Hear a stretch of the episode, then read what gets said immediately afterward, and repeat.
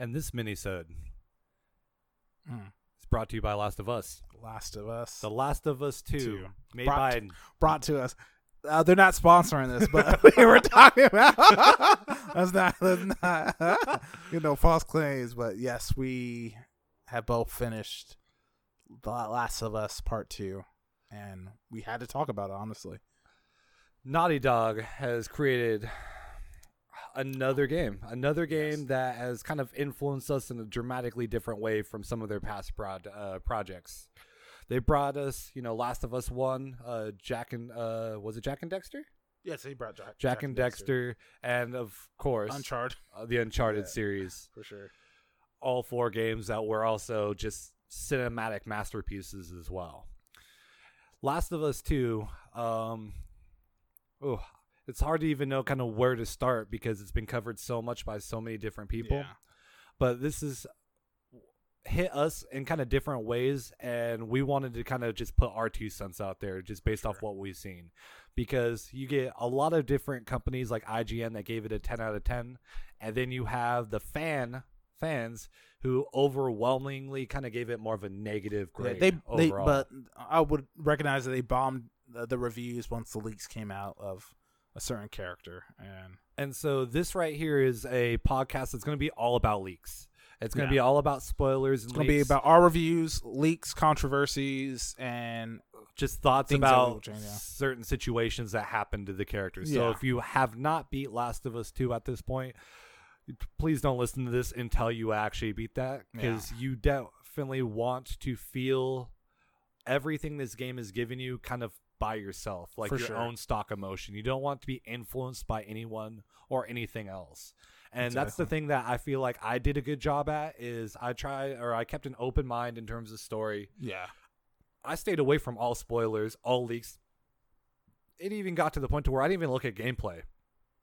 I didn't look at any of that before this game got released. I didn't care. I just knew I was going to play it, and I I have so much faith in Naughty Dog as a company to where I it didn't really matter to me.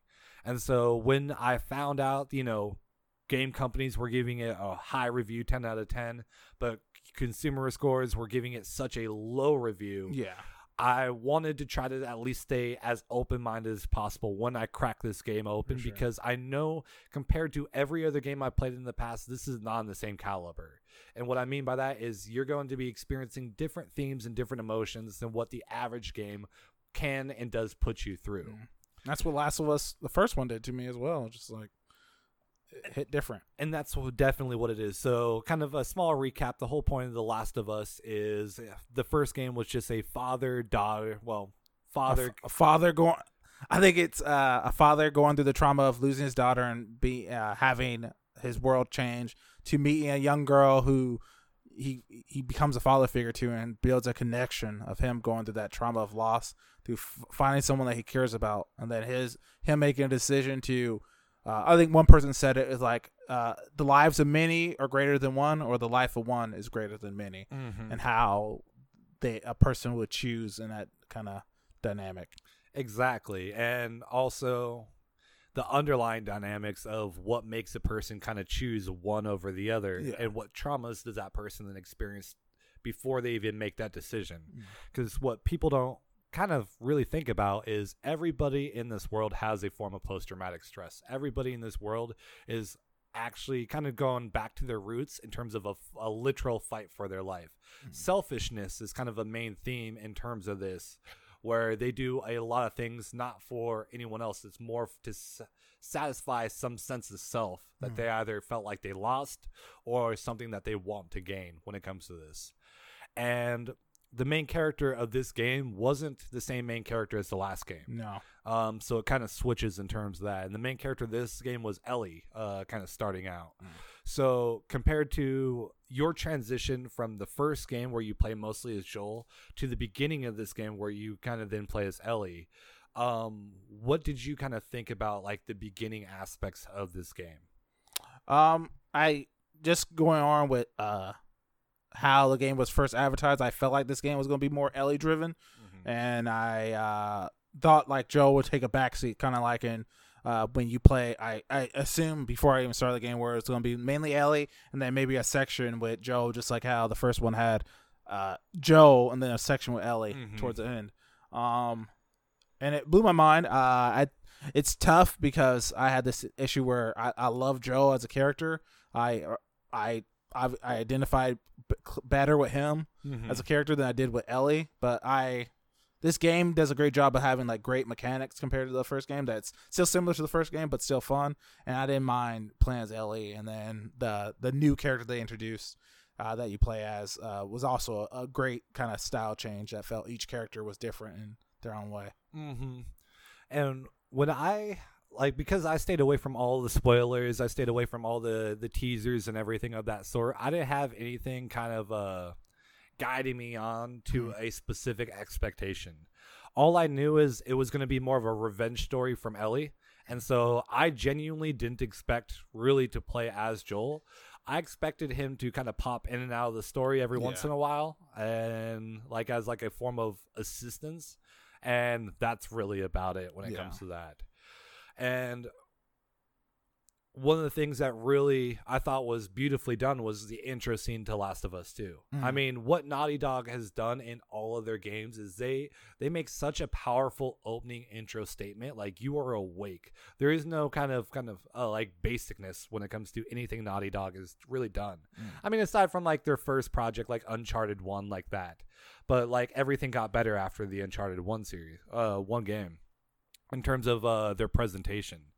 And starting out, like you start out as Joel at that Yeah. point where you are talking to Tommy, and you can see, for instance, Joel's uh, for the first time is telling somebody else what he did, Mm. and what kind of hits me the most, and I'm re getting goosebumps all over, really thinking about it, is that long horse ride back you do with Tommy after he tells Tommy, and there it's in silence, it's all quiet Yeah, and it's like just the weight, the pressure, and that weight alone at the beginning of the game, one is giving me goosebumps and just rethinking about it, and two is so powerful to me because it's like you immediately stepped into the atmosphere of how real and raw that game was just based off how the beginning first 10 minutes was Mm. which was they're riding back joel just told his brother uh, what he did in the first game and how he sacrificed everything and killed everyone so he can save Ellie at this point. And seeing what was what's so good and why I'm so grateful about kind of video games now yeah, is the amount of extra detail that they can put in every single thing to almost make you feel like you're that much more of a part of the game Mm. when you see different environments um, interact with kind of uh, the main characters, like Mud, for instance, and Mud then gets on a little piece of them, and then they get in the water, but that mud now washes off. Or how blood splatters on them in different parts, or if they're swimming, they can swim into the sea algae and it clears the sea algae, and the sea algae actually sticks to their clothes. Those details, or going even deeper into the raw emotions of what you feel, or based off what you can read on the facial expressions of these characters that don't they don't exist. They're not real. They're not real actors in mm-hmm. terms of what we see in the day-to-day movies. But they did such a good job at ex- really expressing the pain in these characters faces. Yeah, i feel like it's it's the only way to really make you feel pain in real life Yeah. like from like a game like this.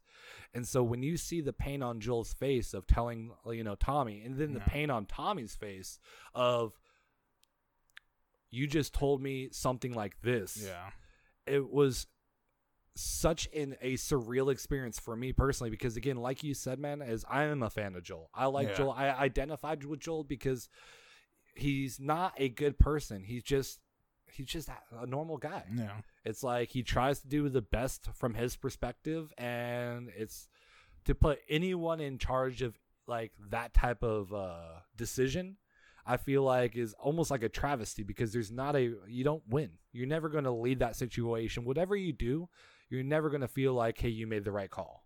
And so it makes us really identify with kind of what Joel did more because it's like that dirty secret that we're keeping with him.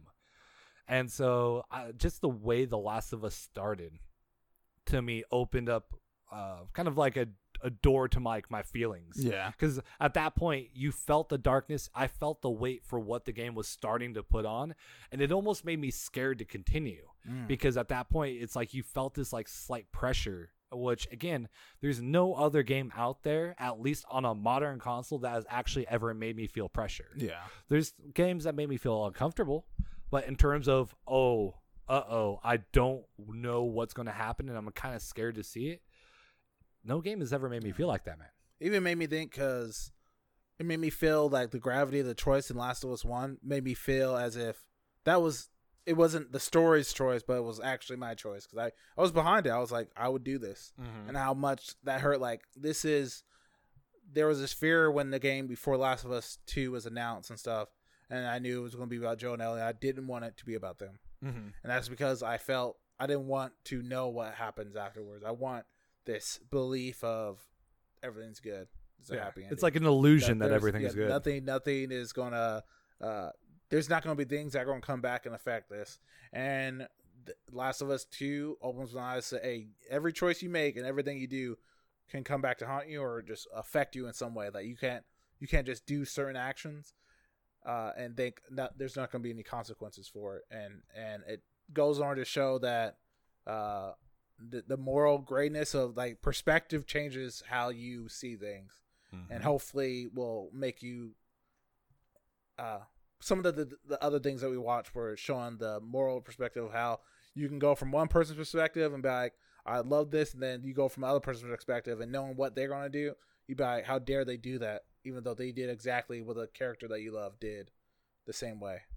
And that's the thing is it's more like when a we've talked about this before in the past where an anime actually kind of betrays your expectations yeah. and now you have this kind of resentment and judgment for it and you're being kind of almost overly critical because it went against kind of what you expected.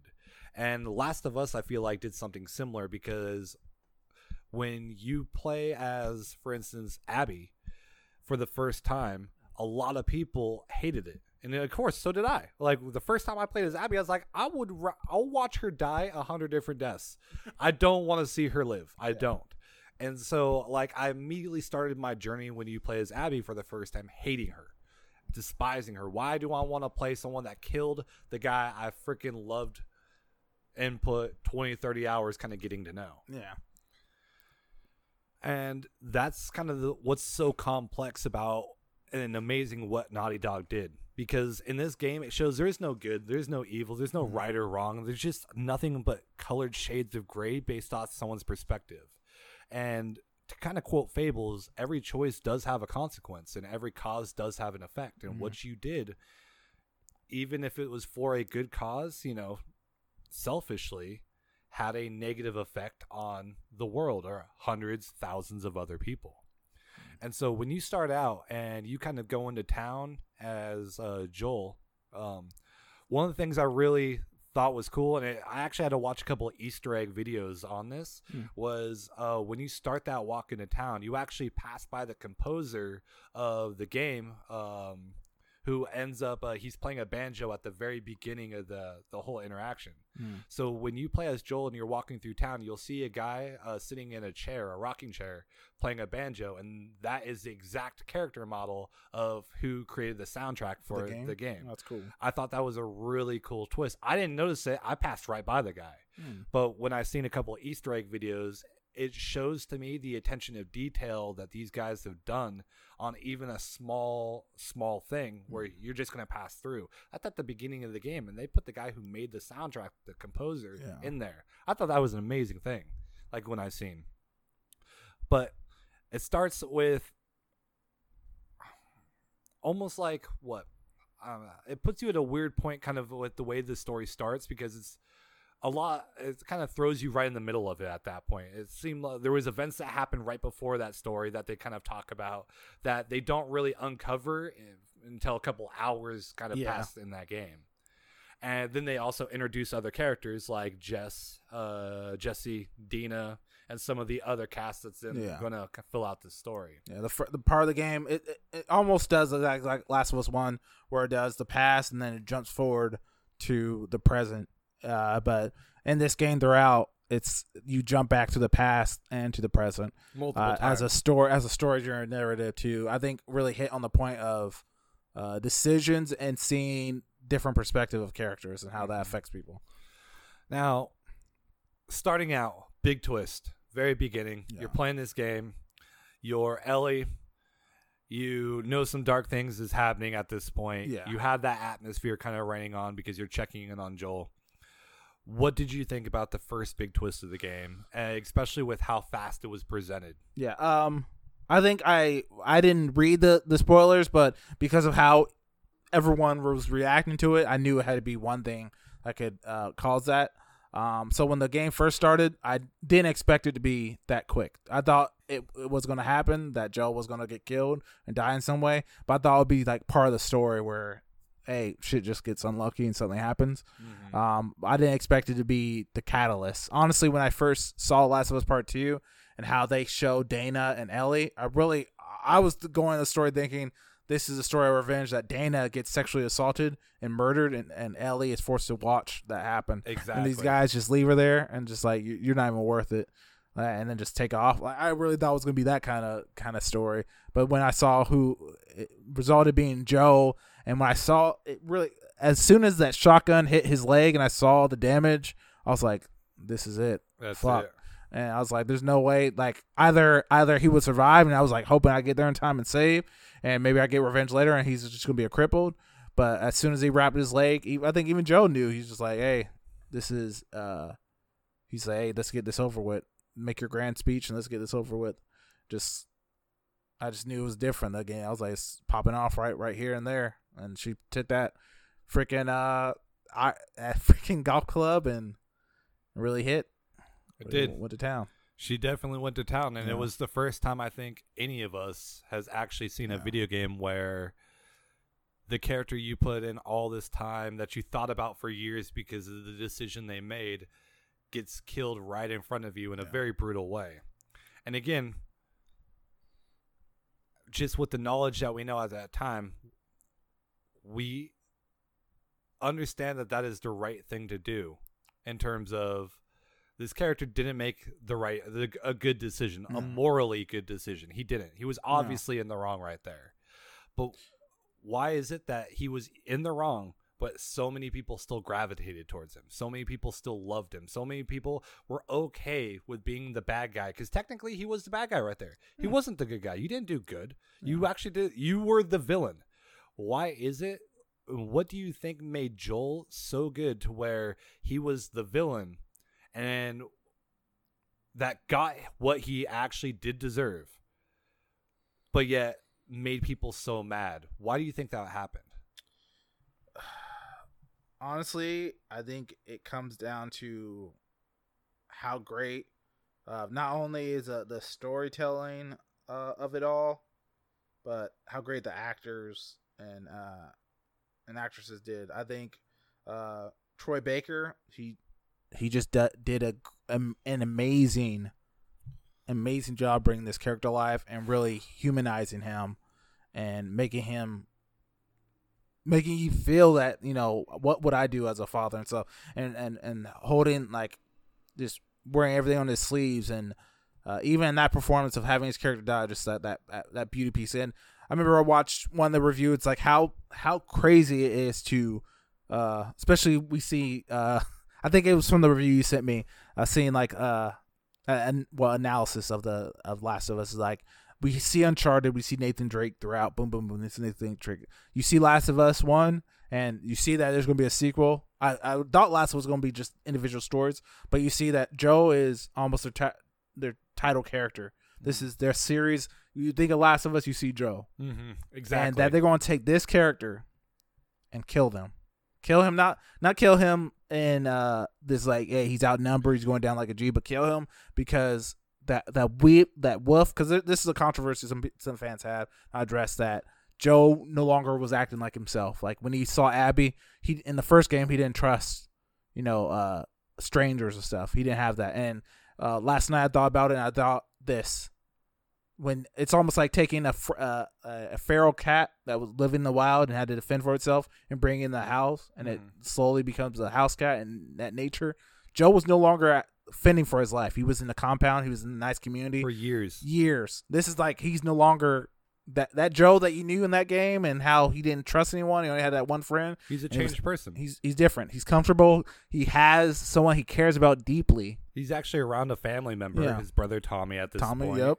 He, He, has- doesn't have to be that burden anymore. He has someone that he doesn't only have to trust Tommy and Ellie, but he has a compound, a community. And also, if you're being chased by a horde of zombies, which they were, and Yes. you see one individual person, obviously you're going to end up being like, "Oh wait, Yeah. you know somewhere safe." Cool. Better than the situation that he was already in and overwhelmed in. Like, so it's like I didn't even see that as a real like Hmm. As something bad. I don't understand where people had a problem with that. yeah. I think it just we hate to see our heroes die, and And and that and that and that hit, and it just I don't know. It just something that hey, we can't. Things happen. Well, I think you hit it perfectly because I think we wouldn't care as much if Troy Baker didn't do such a good job.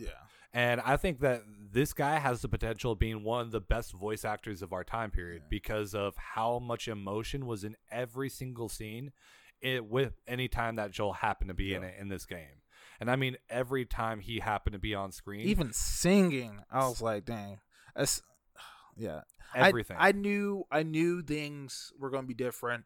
I I felt like the I felt the leaks the moment he got the guitar and he hooked up say Ellie I I promised to make you this guitar. I even found out that that promise he said in the beginning was a callback to the first game where he said I love guitar and he promised her as they were walking on the bridge that he would teach her how to play guitar one day Mhm. and him playing that song and saying that if I ever were to lose you, and those and they the game I, I obviously emphasized it because it plays that song like uh, a few times. I almost thought we were going to do a whole bunch more, but Mhm. it stopped perfectly.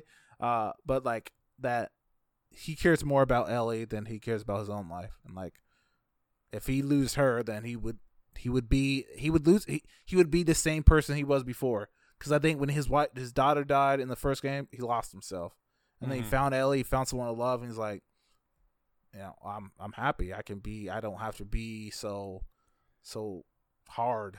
And during that what was also crazy was you know that that scene also took place pretty quickly after the events of last of us 1 Yeah. so there you can feel it was awkward between those two you Mm. could tell that she knew there was something that was up and that he wasn't telling the full truth there was an awkwardness when he actually for really reached out to her Yeah. uh, because that was before you know everything else happened Mm.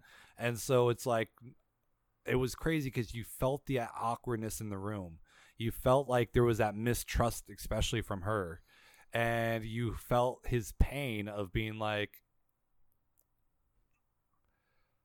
i'm if i lost you i'm i'm not a, i'm not there Yeah. I, i'd lose myself and it's like that small thing you can tell kind of re bridged a small gap between the two and it, it just made it that much more powerful right For there sure. because then you check out ellie's room and you see you know the robot from last of us one Yeah. um, from the kids and you just see a couple different other easter Hmm. eggs and you're like wow there's so much like just small details Even after Joe's death and his funeral, you go in his house and you see the picture of him and his daughter yeah and stuff. Just like these zines that impact, you see this this stuff. and they on the carry. same stand you've seen that you've seen a picture of him and ellie which Yeah. means that he genuinely cared about ellie just as much as his daughter they were the same so it's like when you have stuff like this it's like you can't it's impossible to blame this guy Hmm. i mean you can blame him and you're well within your right but it makes it less black and white and more shades of gray now in terms of a lot of people would probably do something similar, but it's unfair to put any one individual in that situation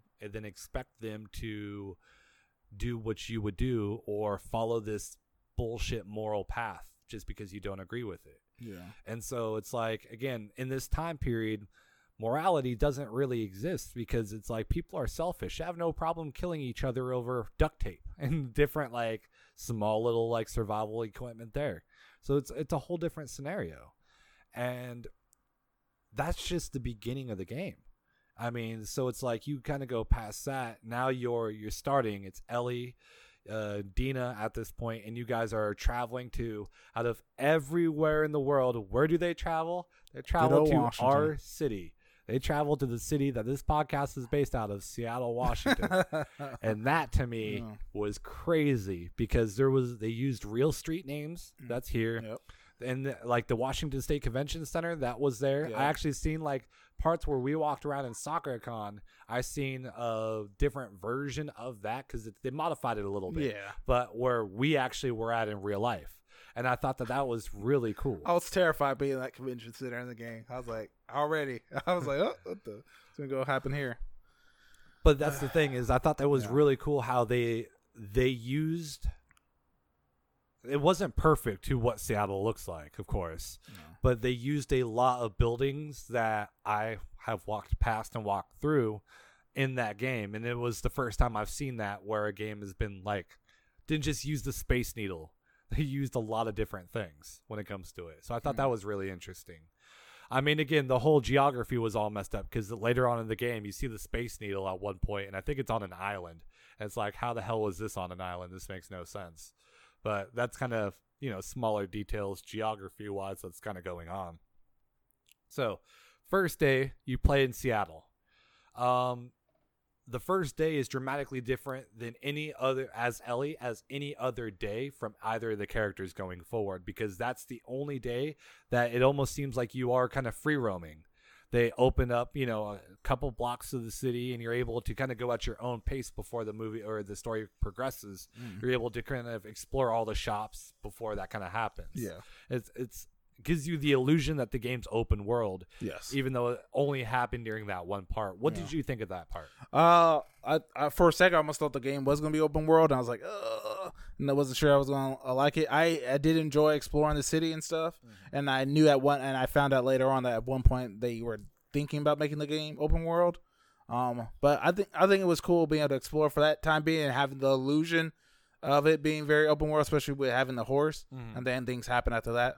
But I enjoy like going to the bank. I enjoyed uh, finding little clues and stuff and getting like context things of what happened in Seattle. Do you feel that open world would have taken away from the game at all? Um, I think what the thing I always have issues with open world is that I feel like the game becomes less uh very like con- contained and more very like uh side questy and more like I I have more control of how I want to detail the story and everything. So like I feel like it loses some of the the feeling of tension and like I I can't turn around and leave. Uh, There's points where in this game where uh later on when you're in uh, the basement of the hospital, I would be like, uh, I'm gonna come back and tackle this later, kind of thing. If it was Mhm. open world and I had that choice, but having be like, oh no, you can't leave. This is you gotta either press on or not. You have to face it in order to continue the game. It just yeah, that kind of strength. I like that because I think you hit it perfectly with open world could have added some to it, Mm. but it also would have taken a lot away. And because you are forced to have to confront a lot of things that you know is dark and you know is not really going to be for like your benefit when it comes to it. Mm. But that's why I also like this game as well is because it wasn't open world, you were forced to. Do you, do you think if you would have made choices in this game that uh it would have taken away from kind of the emotional effect it had on you? Like uh having that like Mass Effect kind of thing. Like you Yeah. Like if you had multiple choices like throughout the game on endings on characters who lived and died, do you think that would have made the game better or worse from a story uh emotional perspective? Uh, I think I think I wouldn't had uh, uh, felt more of that. This character isn't me. I'm I'm just f- seeing these things, and it'd be it would take away from the character's decisions and stuff. Because there was points where I was mad at Ellie, I was mad at Abby for doing things where I was like, that doesn't make sense to me. I would never do that. And having that choice, I bet cool. I got this is my ending, haha. But it wouldn't be the creator's ending, and that's Mhm. something I had to know about. Uh, in Last of Us One and Last of Us Two, like I'm not the author. I, I didn't write this story. I'm just a fan that loved the first game and has expectations of what I would go. But I, this is not my series. I didn't come up with this idea. And if I want to do something myself and make the universe I want, either make fan fiction or make my own story and setting and tell my tale. But I think it takes a lot of strength to be like, hey, this is my story, and I'm gonna do things where obviously fans ain't gonna like it. It's gonna be, it might, it might either be great or people are gonna hate it and uh, how they and how they did Joe and everything. A lot of people responded quickly with hate, But I think overall, I was when after I played the game and finished it all, I was happy at certain uh, at moments and I was down, but it, it still was an emotional journey. And one review hit me that was true. Is just like it's hard to beat a masterpiece as Last of Us One. Like it's hard to beat to say have such a great story and be like the sequel is going to be just as great. It's hard to be that. Like I know in every series I had that I know there's a game out in the series was that was better than the other one. It was never one. All of them was all masterpiece and all great. Well, I can't name one game series. well, even take That's a away game story. series. What about in terms of, for instance, movies? Yeah, Okay, if you have a movie series, okay, how many off the top of your head can you say that the second movie was better than the first movie? It's usually very difficult for that for that to be the case.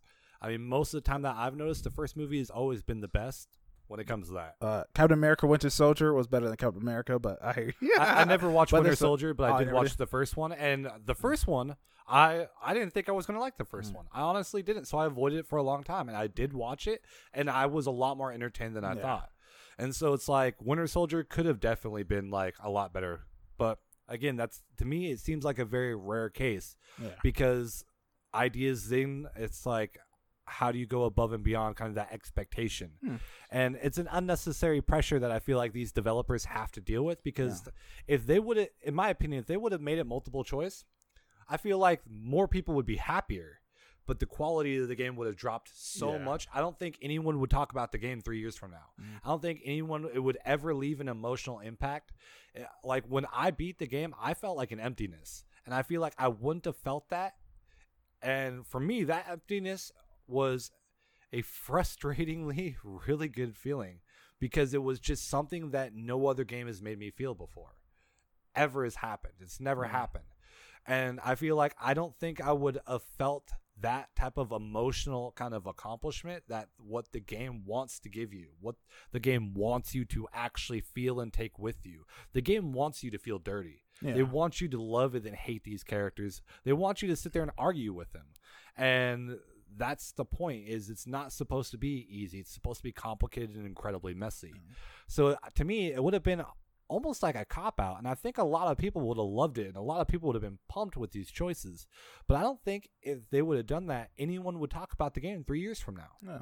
it's hard for me to sit there and say that. And I mean, is there things that I think should be different? I don't know. Because if that's the case, maybe it not would not have made as much of an emotional impact for me. And I'm at the point in my life, man, where me and you we've beat a lot of games in our life. Yes. A lot. How many other games have made you feel this emotional on so many different levels? Like you felt hatred for a character and then had to turn around and actually identify with her. Hmm. I've never identified with someone who killed my father.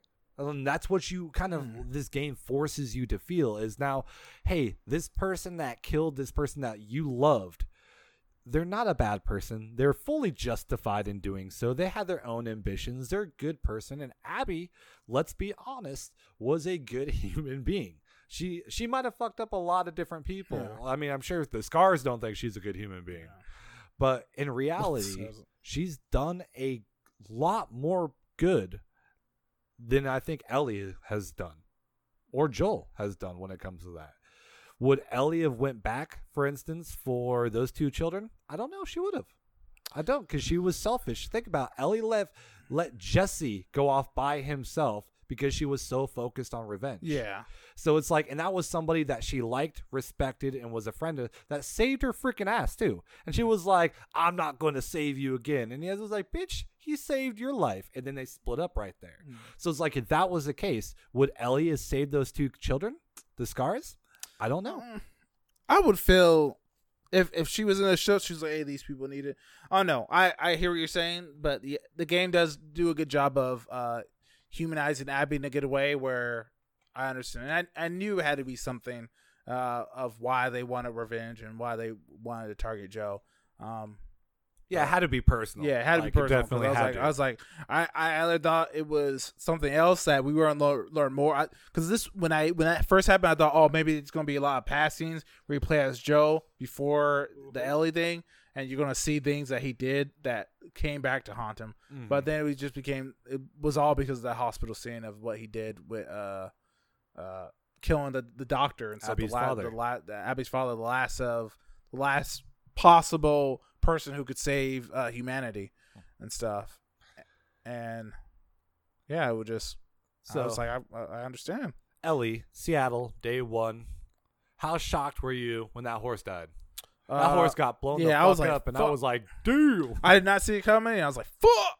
And I thought we were going to go straight into a combat, but again, it does a good job saying real life. Like, hey, you get blown up on top of something that just got killed in the mine, you're going to be pretty concussed. Yeah, you're gonna be disoriented. You're not going to be like, I, I get up. I can have perfect. Let me hit my health potions and stuff. Uh, and another thing that Last of Us Two does good is just like how everything is slow and maniacal. That even healing this game, you gotta f- find cover and heal, Mhm. and really, uh, really have these details. And oh no, it, it just, it's just good. And I loved, I loved day one and how it happened because I felt like it was gonna be a breeze. I was like, man, I'm about to go go to these people, take them out.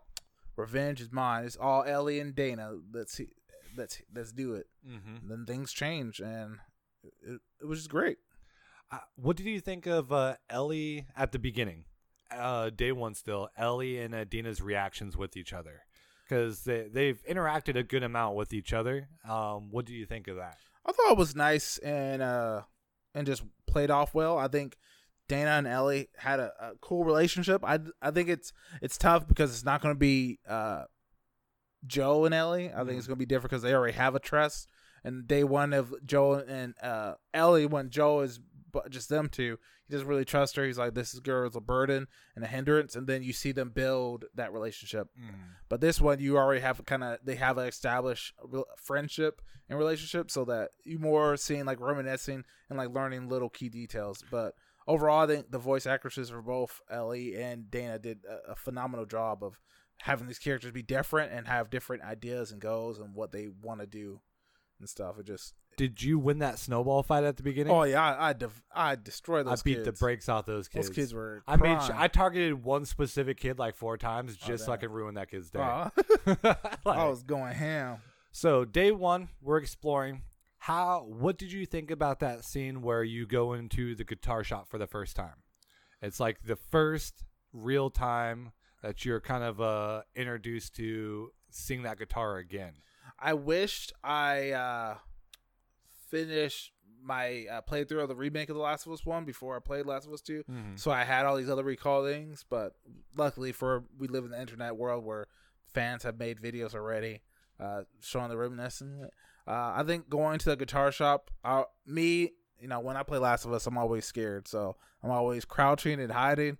I never, I don't care if uh, the the AI is walking up straight. I'm just like, I don't know, things might pop off. But when I walked in that room, I saw that guitar sitting there. I was like, dang, uh, you know, it, it just that that same callback of uh, what Joe did, and and I just immediately wanted to play the music, the song. Mm-hmm. And I wish I honestly took more time to actually remember the notes because I thought she was gonna keep playing it, but like no, like she did something different. But just that that message of wh- why am I here? You know, what's my purpose? So I thought to me that scene, that scene to me was absolutely amazing. Yeah. Uh, when she picked up that guitar, Did she used cover. a lot of details that they did in terms of um the finger placement in Hmm. terms of the way the strumming are was Yeah. it was cool because on your um, your motion sensor on your controller based off where you hit it on the motion sensor hit a string so if you went from the bottom to the top it hit all six strings if you went from the middle to the top it hit only three of the six strings. So it's like small little details like that to me and because i'm starting to play the guitar myself Yeah. it hit me on a whole different level i thought was beautiful. And the first song that you end up really hearing um, from her before you know not including joel's song is a it's a remix of uh, take on me a song by a band called uh, a-ha and it's an older school song and i can say her acoustic version of that song is way better 100% better than the original song it had a way better vibe to me and i, I thoroughly 100% loved it Okay. uh, I, I I guess I could I could see it. Uh, I think it's just like I, I I when I see here take me take on me, I think of it as the high pace thing, and I I, ha- I had memory related to it, but I think this was a cool cover of it and doing slow. But I just think it's, you know, Well, how many times in your life have you listened to an acoustic version of a song? And if you haven't listened to it that much, then I think it would just be a different appreciation Hmm. for it. Like, uh, there's a lot of MTV unplugged sets where it's like Nirvana and other bands in the past have just only played their normal rock songs, but very slower, very and more of an acoustic style, and it completely changed the whole Yeah. tone of everything. I think I, I I listened to I've listened to a few acoustic covers or changes of songs, and it works. I think it does. Uh, it changes the mood of the song from this very upbeat thing to a very slow, and it worked well. And uh, Ashley Thompson's uh, Ashley Johnson, not Thompson, uh, her her voice uh, and her singing is just beautiful, and it really hit well with the with the song. I just felt like it was dark, it was Yeah. deeper, and it the song itself it's so upbeat and Yeah. so fast paced. Just having it be so different, and it's like an Mhm. old song from your past that hits you. That I, I've never liked that song before. Yeah. There's never been one time I put that song on a playlist. But when I heard Ellie sing it at this point, uh, a female singer that was a little bit darker, a little bit slower paced. It was a way slower song. I've it's rare for me to see a song kind of do a 180 from my perspective where I was like, wow, this is a really good scene. And then when you seen Dina get really quiet and the way Dina's looking at her, like Yeah. the whole scene got set up and painted a really beautiful picture to me. I actually would have loved if uh, Joe did a Johnny Cash cover of uh, "Hurt." I thought I thought it'd been that cool. I, I thought that may be a moment, uh, but music and every a highlight of this game that does beautiful is just like how much a how much does the the art, the the soundtrack, the human expression, all these work together to make a great story and really captivate every moment because the music, everything hit perfectly. Everything, even tensions, even when you play as Abby and you're climbing up the top of the tower and stuff, you feel the tension there. You feel all these things. You're just like, wow. Just So we end up beating that part. You get to the radio station. yes, uh, the TV station actually as yeah. your Ellie, and you start and you walk in there and you see four people but hanging out, hanging. hanging out. What was your thoughts on terms of that? Uh, I thought, well, uh, there. I know why there's barely any guards around this town lately. Uh, there's. Uh, I, I immediately thought back to the cannabis, uh, the cannibal cult that you Mhm. faced in Last of Us One. Where I was like, oh, we're gonna face this crazy, uh, this cult later in the game, and uh, you know that's gonna that's gonna be tension based. But I was just like, I'm hopefully they're gone, and I can get what I need and get the hell out of here. Mm-hmm. Yeah. For me, I was like, this better not be blamed on me. Hmm. like that better not. But it set up a really good thing where it introduced, I think, to a new group that you would eventually meet. You know, the scars. yeah. because the wolves never did any of that.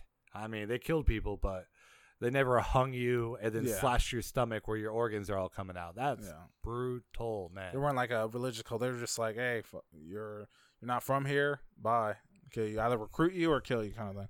So second day kind of comes up. You finish the first day. Now it's going more in terms of a linear story plot Yes. going forward.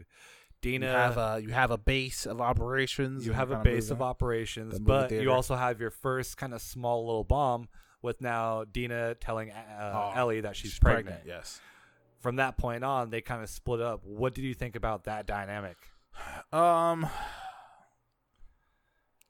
I figured it works. Uh, explaining why uh, Ellie would be alone. Mhm. Uh, the story. Um, I think at first I was like, oh, I kind of wish uh, it changes the dynamic of the game because it's no longer having people with you. And I feel like, uh, to me, it's something I debate on the strength of Last of Us One. Uh, I like those moments of uh, encounter moments when you finish encounter and the difference between uh, uh, after encounter's over and the little dialogues you can you happen.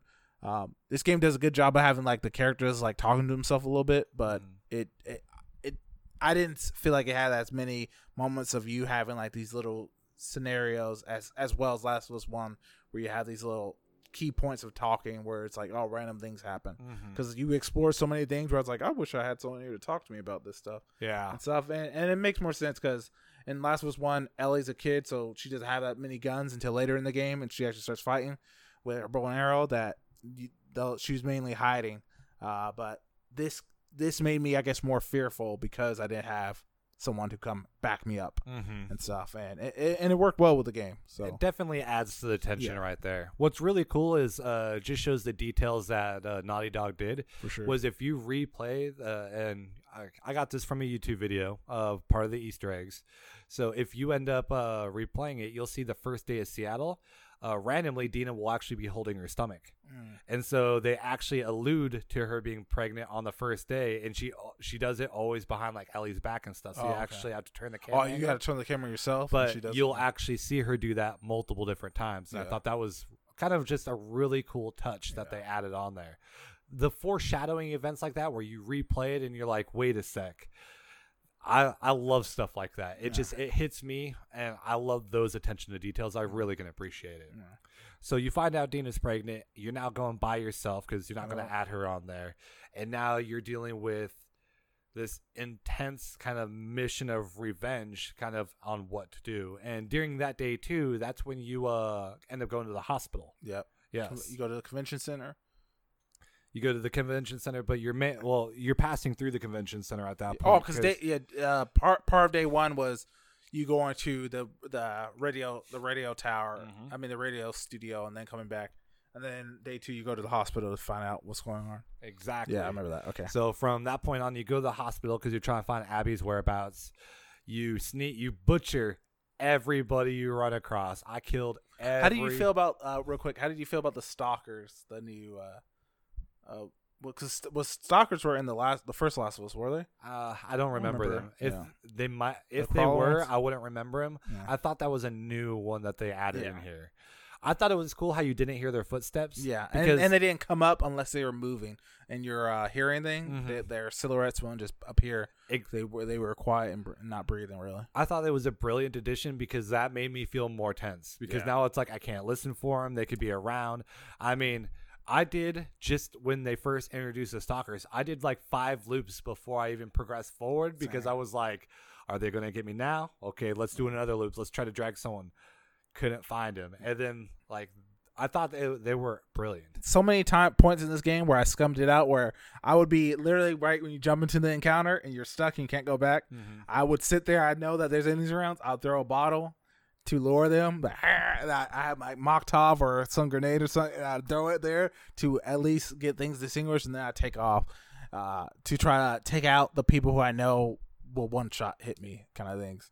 Um, I remember, yeah, but yeah, uh, back to the hospital. Yeah.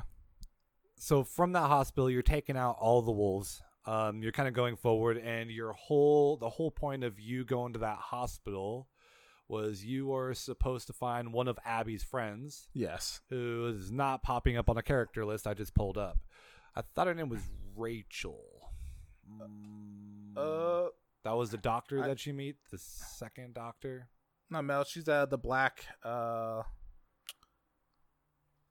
Dang, why her name escapes me. yeah i pulled up a character I just know list you find her. She's she's the one who uh beat beat uh.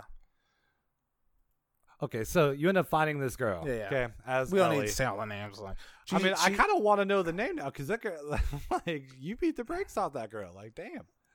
But either way, so you end up finding this girl, and as um Ellie, and you trap her. She's pretty much has nowhere Yeah. to go. You finally corner her, and it gets to the point to where you are interrogating her for trying to find Abby. What did you think of that scene where she wouldn't give up her friend, and you then had to press the button to hit her with that pole a couple more times? She was she was a badass because I'll give her that because when she go when she says um when when she says uh uh oh you're uh you're here for him he's like he's like you still hear his screams her name was Nora. Nora I was just uh, when Nora was like oh you still hear his screams yeah he died he died like a basically called him a, a bitch Yeah, like he was like a little bitch. I was just like, right there, I was like, fuck this girl. Like, I didn't care. I think she was already screwed. I was like, I won't make you suffer even worse. Even that scenario when you first jump down, you guys fall and she takes off, breathing everything. Uh, when the guys come behind you and there's uh, um, not li- I don't know what they call the the, the screen the normal guy the clickers Yeah. around. Did you fight them all? Did you kill everyone, or did you? Me, I went straight to the thing. I lure the clickers so they will fight, and I went through the door. Oh, I killed them all. You killed them all. Like did that- you find anything in there? I mean, standard supplies, Standard- but okay. nothing big. Right. Um, I was letting him go. so I actually failed this mission at the very beginning because when you um have the first confrontation with her and she takes off, I didn't know you were supposed to take off after. So I was looking for supplies and it said you failed. She got away. I was like, dang. oh, you were r- chasing yeah, after. her? no, she freaking broke out, and I was like, "I'm the Terminator. I will find you, bitch. Let me look at your supplies real quick." Said I failed, so I had to go back. They restart, and then you actually have to take off after Yeah. her, and then do the chase scene. So you end up finding her. You interrogate her. I think she like was she a badass? I agree with you. She shouldn't have said that Yeah. though. She the moment No, she said good, he fucking deserved it. I was like, girl, So you, you dumb- realize you're talking to me, right? So you dumb. when you actually have to press the button yourself to interrogate her and you hit her with that pipe more and more and more man what a brutal scene like that was one of the most brutal scenes i've seen in a while I- and then it kind of does uh, like it flash forwards and you see ellie's obviously traumatized by that because Yeah. she's sinking to a new level of darkness she's never hit and her hands are all shaking right before she grabs the door Yeah. I thought that was a really interesting detail because it kind of shows a lot based off her, her psyche, right? because she never like Joe. That's like stuff Joe and Tommy did to survive, and now she did it. Yeah. I'm almost like uh, I went through it all. so from that point on, she ends up going to that, and now you have day three. And what did you think about you know day three in Seattle as Ellie? And kind of the stuff that she had accomplished, because the whole point of that was uh, she was trying to find Abby at the the um, Seattle Marina? Aquarium, The aquarium. the yeah. aquarium, which is Uh, awesome. I immediately got that recall back to uh, uh, from the trailer where Joe appears and says, "I'm here." Instead, it was Jesse. But a part of me still hoped that would actually be Joe, and we like, "Oh, you never really saw him die. You just saw the iron hit him." And I don't know some stupid explanation I, I was gonna go with.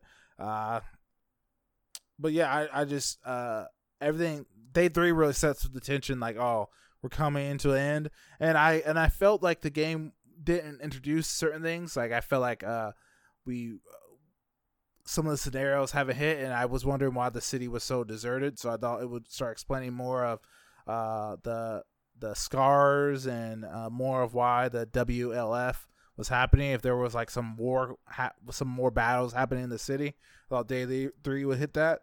Um, but yeah, day day three just again was building on that journey. Like I'm getting closer and closer. I'm gonna find you, Abby, and I'm gonna end you. Mm-hmm. And uh, I think it was more that recognition that almost like a, a checklist you were taking down each and every one, each and every one who's involved in the killing of Joe one by one. I thought it was interesting how you were involved in a lot of those killings. I mean, two of the people died, and there's nothing you could do because Tommy killed one, and then the Scars killed the other. But most of them, you ended up getting like a good amount of revenge on. What did you think of when they first introduced the Scars? So it's like you're you're hiding in the forest. Okay, first, how crazy was it when you first got shot by that arrow, and you actually had to dig it out yourself? What did you think about that mechanic? Did you? Because I thought that was really interesting. You had to like oh, pull it out. yeah, yeah. She pulled out that arrow, and then immediately that's where they introduced the scars. Yeah, I I find it I found it annoying at first, but it it made sense uh, story wise. I wished it would also. I don't. I I felt like it didn't translate that well with the enemies too of the game. If say if you didn't get headshots with the arrow, would they have to pull it out themselves or slowly bleed out? Well, they would die yeah, if you did a headshot. It would, yeah, a headshot. But if you shot them in the in the, the chest, would they have to deal with the bleeding out constantly thing? see, it's I, hard. I didn't see that mechanic because I would obviously always go for the head and try to take people out. Well, yeah, I was one and done. Like if it was head or it'd be the throat, and then you would hear the gargles. They did Yeah. such a realistic, scary job Yeah. on th- the amount of interesting different deaths all Yeah. throughout with all the different weapons based off where you hit him, how you hit him, the sounds it would make.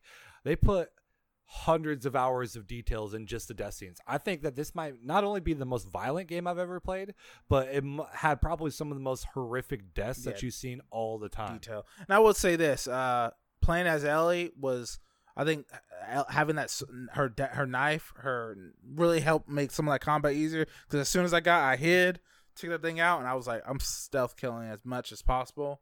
And then uh, I my my scumming out was basically kill quietly as much as possible. And then things get heavy, I start getting more confident. I start blasting fools, getting close, or knocking them out real quick.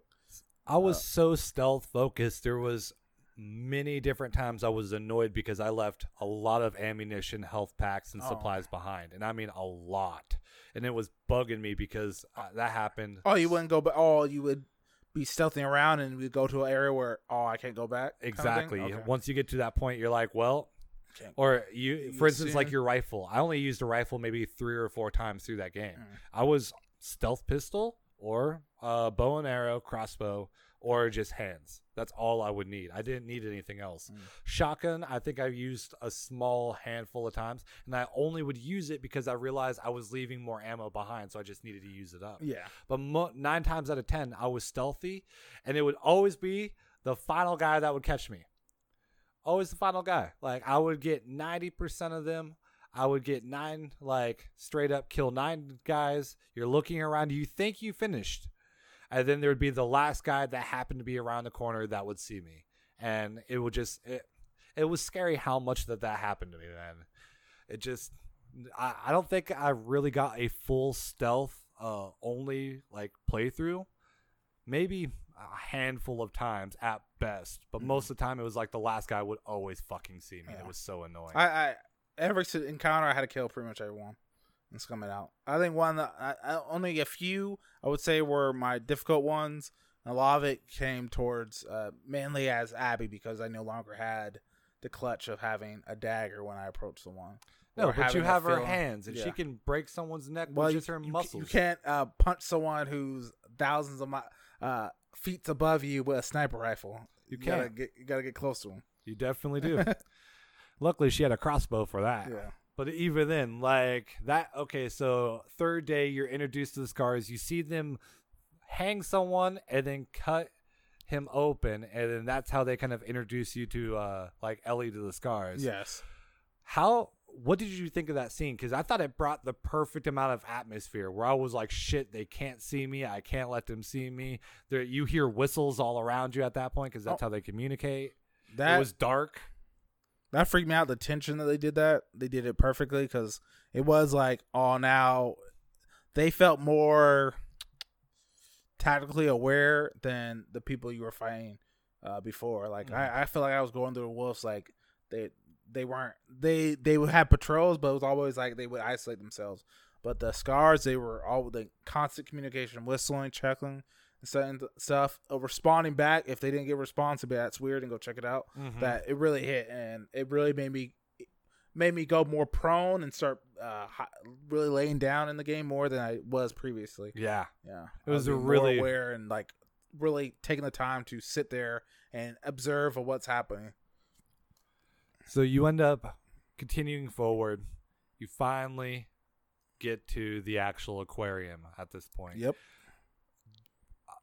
What did you think about Ellie? Because at that point, that's when you're with Jesse. Yeah. Before you get to the aquarium, you guys split off. Jesse goes Yeah. and uh, helps Listen- out Tommy. Listen, yeah, he hears that sniping and people running after a sniper. yeah, so let's he's he's like, "Let's go help out Tommy." Yeah. Fuck. Ellie's like, "He'll take care of himself. Good luck. I I gotta do this."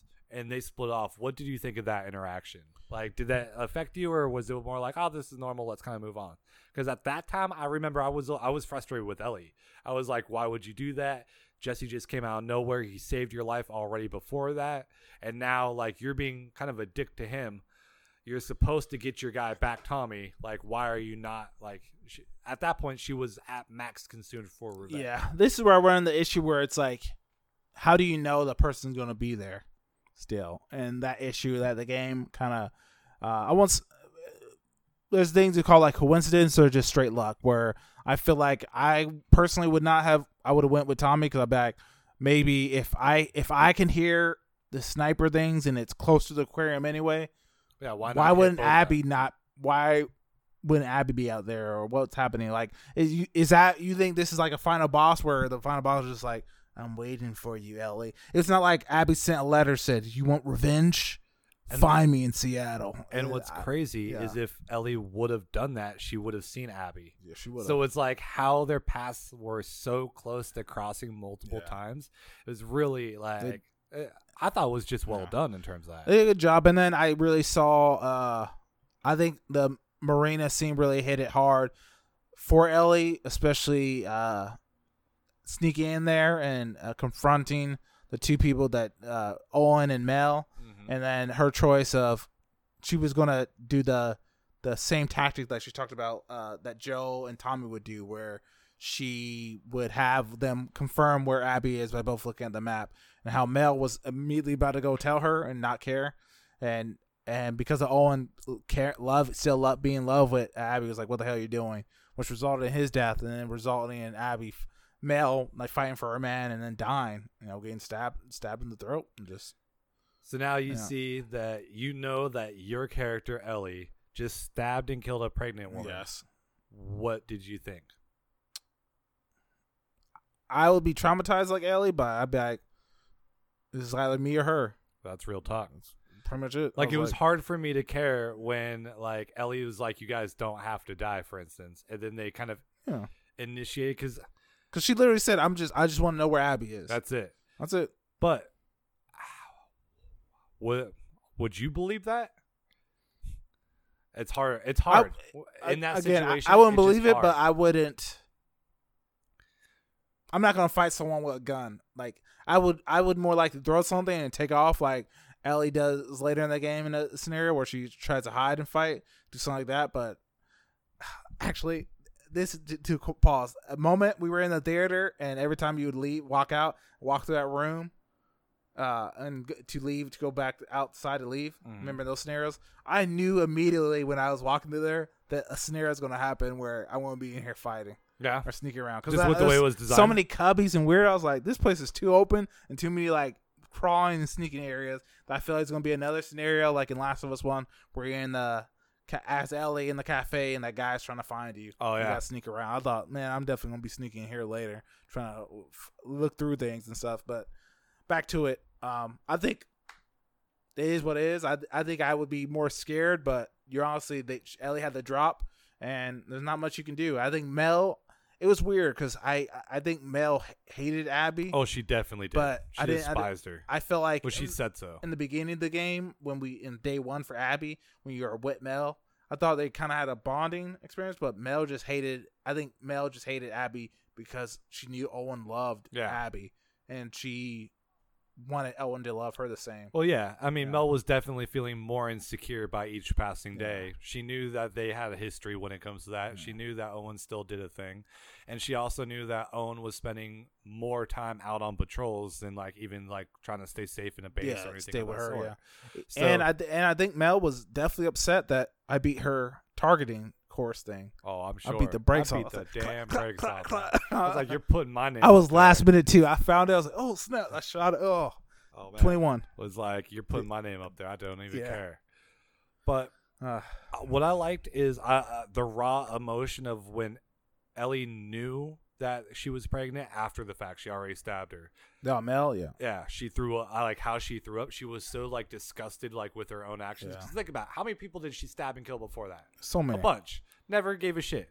But this time was the only time she ever threw up Yeah. because of like what she did, and she yeah, was like, because me, the it's just like it's basically like her killing Dina, like Mhm. in a scenario, like no Exactly. realizing that. So she realized she crossed the line. She realized that she it was too much, and at that point, she was like, "You know what? I don't need to kill Abby. Actually, fine. Let's just move on. Yeah, Like, she's wi- willing she to has go to leave. Let's go." done, She accepted it. So then, at that point, One dumbest thing I thought was dumb and, and plot and Deus Ex Machina.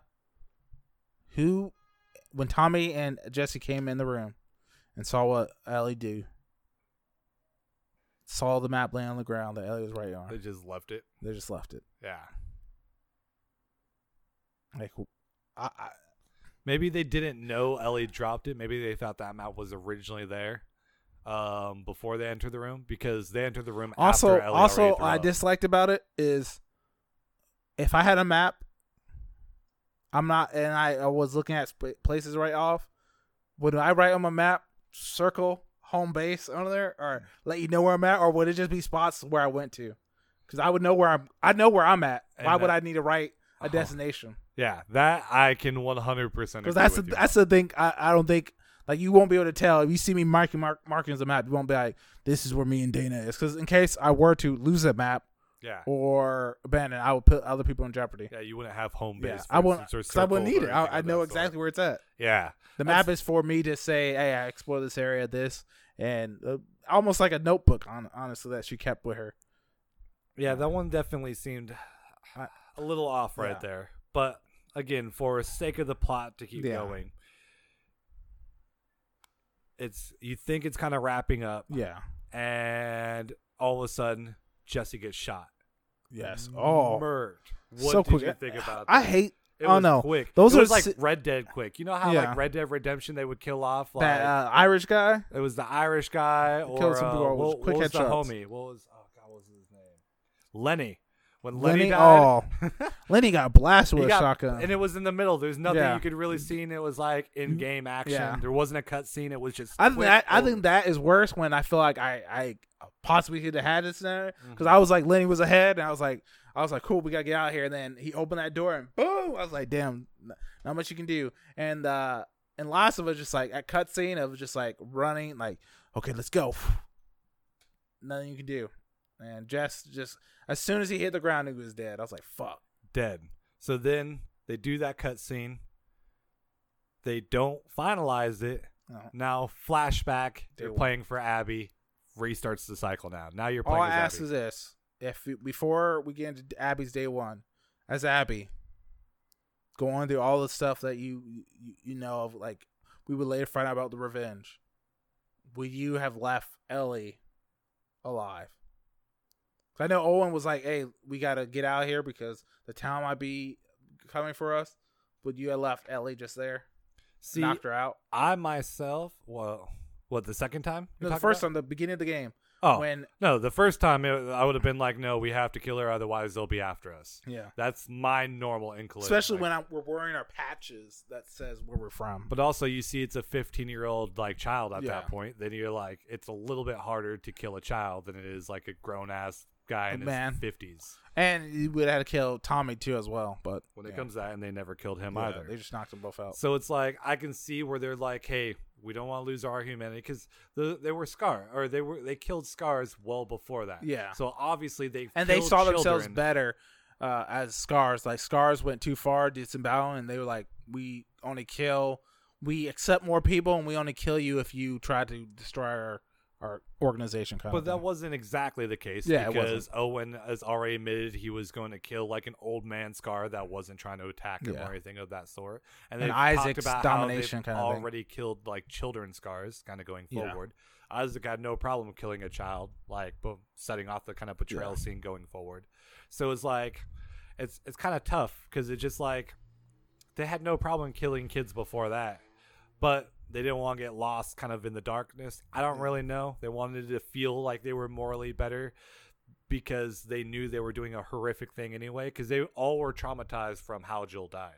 Yeah. Like they're like, yeah, I'm glad he did it. I wish I just didn't see that. So it's like they all felt a form of trauma when it comes to it. Hmm. I myself would have been like, no, it makes sense. We we should kill him, but I could see why they kind of let Yeah. her live when like knock her it. out and just like let's get out of here, and uh, assuming they don't know where they're at and stuff. But Yeah. now you have to deal with the whole. You are now playing as the character that killed the guy that you genuinely loved. Yeah. So how did that feel? Because when it said, okay, after you did the original flashback with Abby, now you're at day one again. What was kind of going through your mind where you're like, wait, day one? Because now that obviously Yeah. means you uh, you're gonna have to play the next few days. Yeah. Uh, I immediately thought, wow, uh, we're back at it again. Um, I, I'm assuming, and it made me think of like some of the recalls back of playing through LAs of what you think Abby's doing. So it's like seeing what Abby was up to, and I assumed like, oh, this is probably gonna end with me going to the island and destroying uh, the Scar's prophet and stuff. Because at that point, I didn't know the prophet was already got dead. Yeah. I think a pro- I always felt like she was al- already a constant presence and was just on the island. Uh, that I was just like, let's just get this over with so I can get back to uh, find out what what happens after uh, day once we get back to day three and, and catch up to the present moment.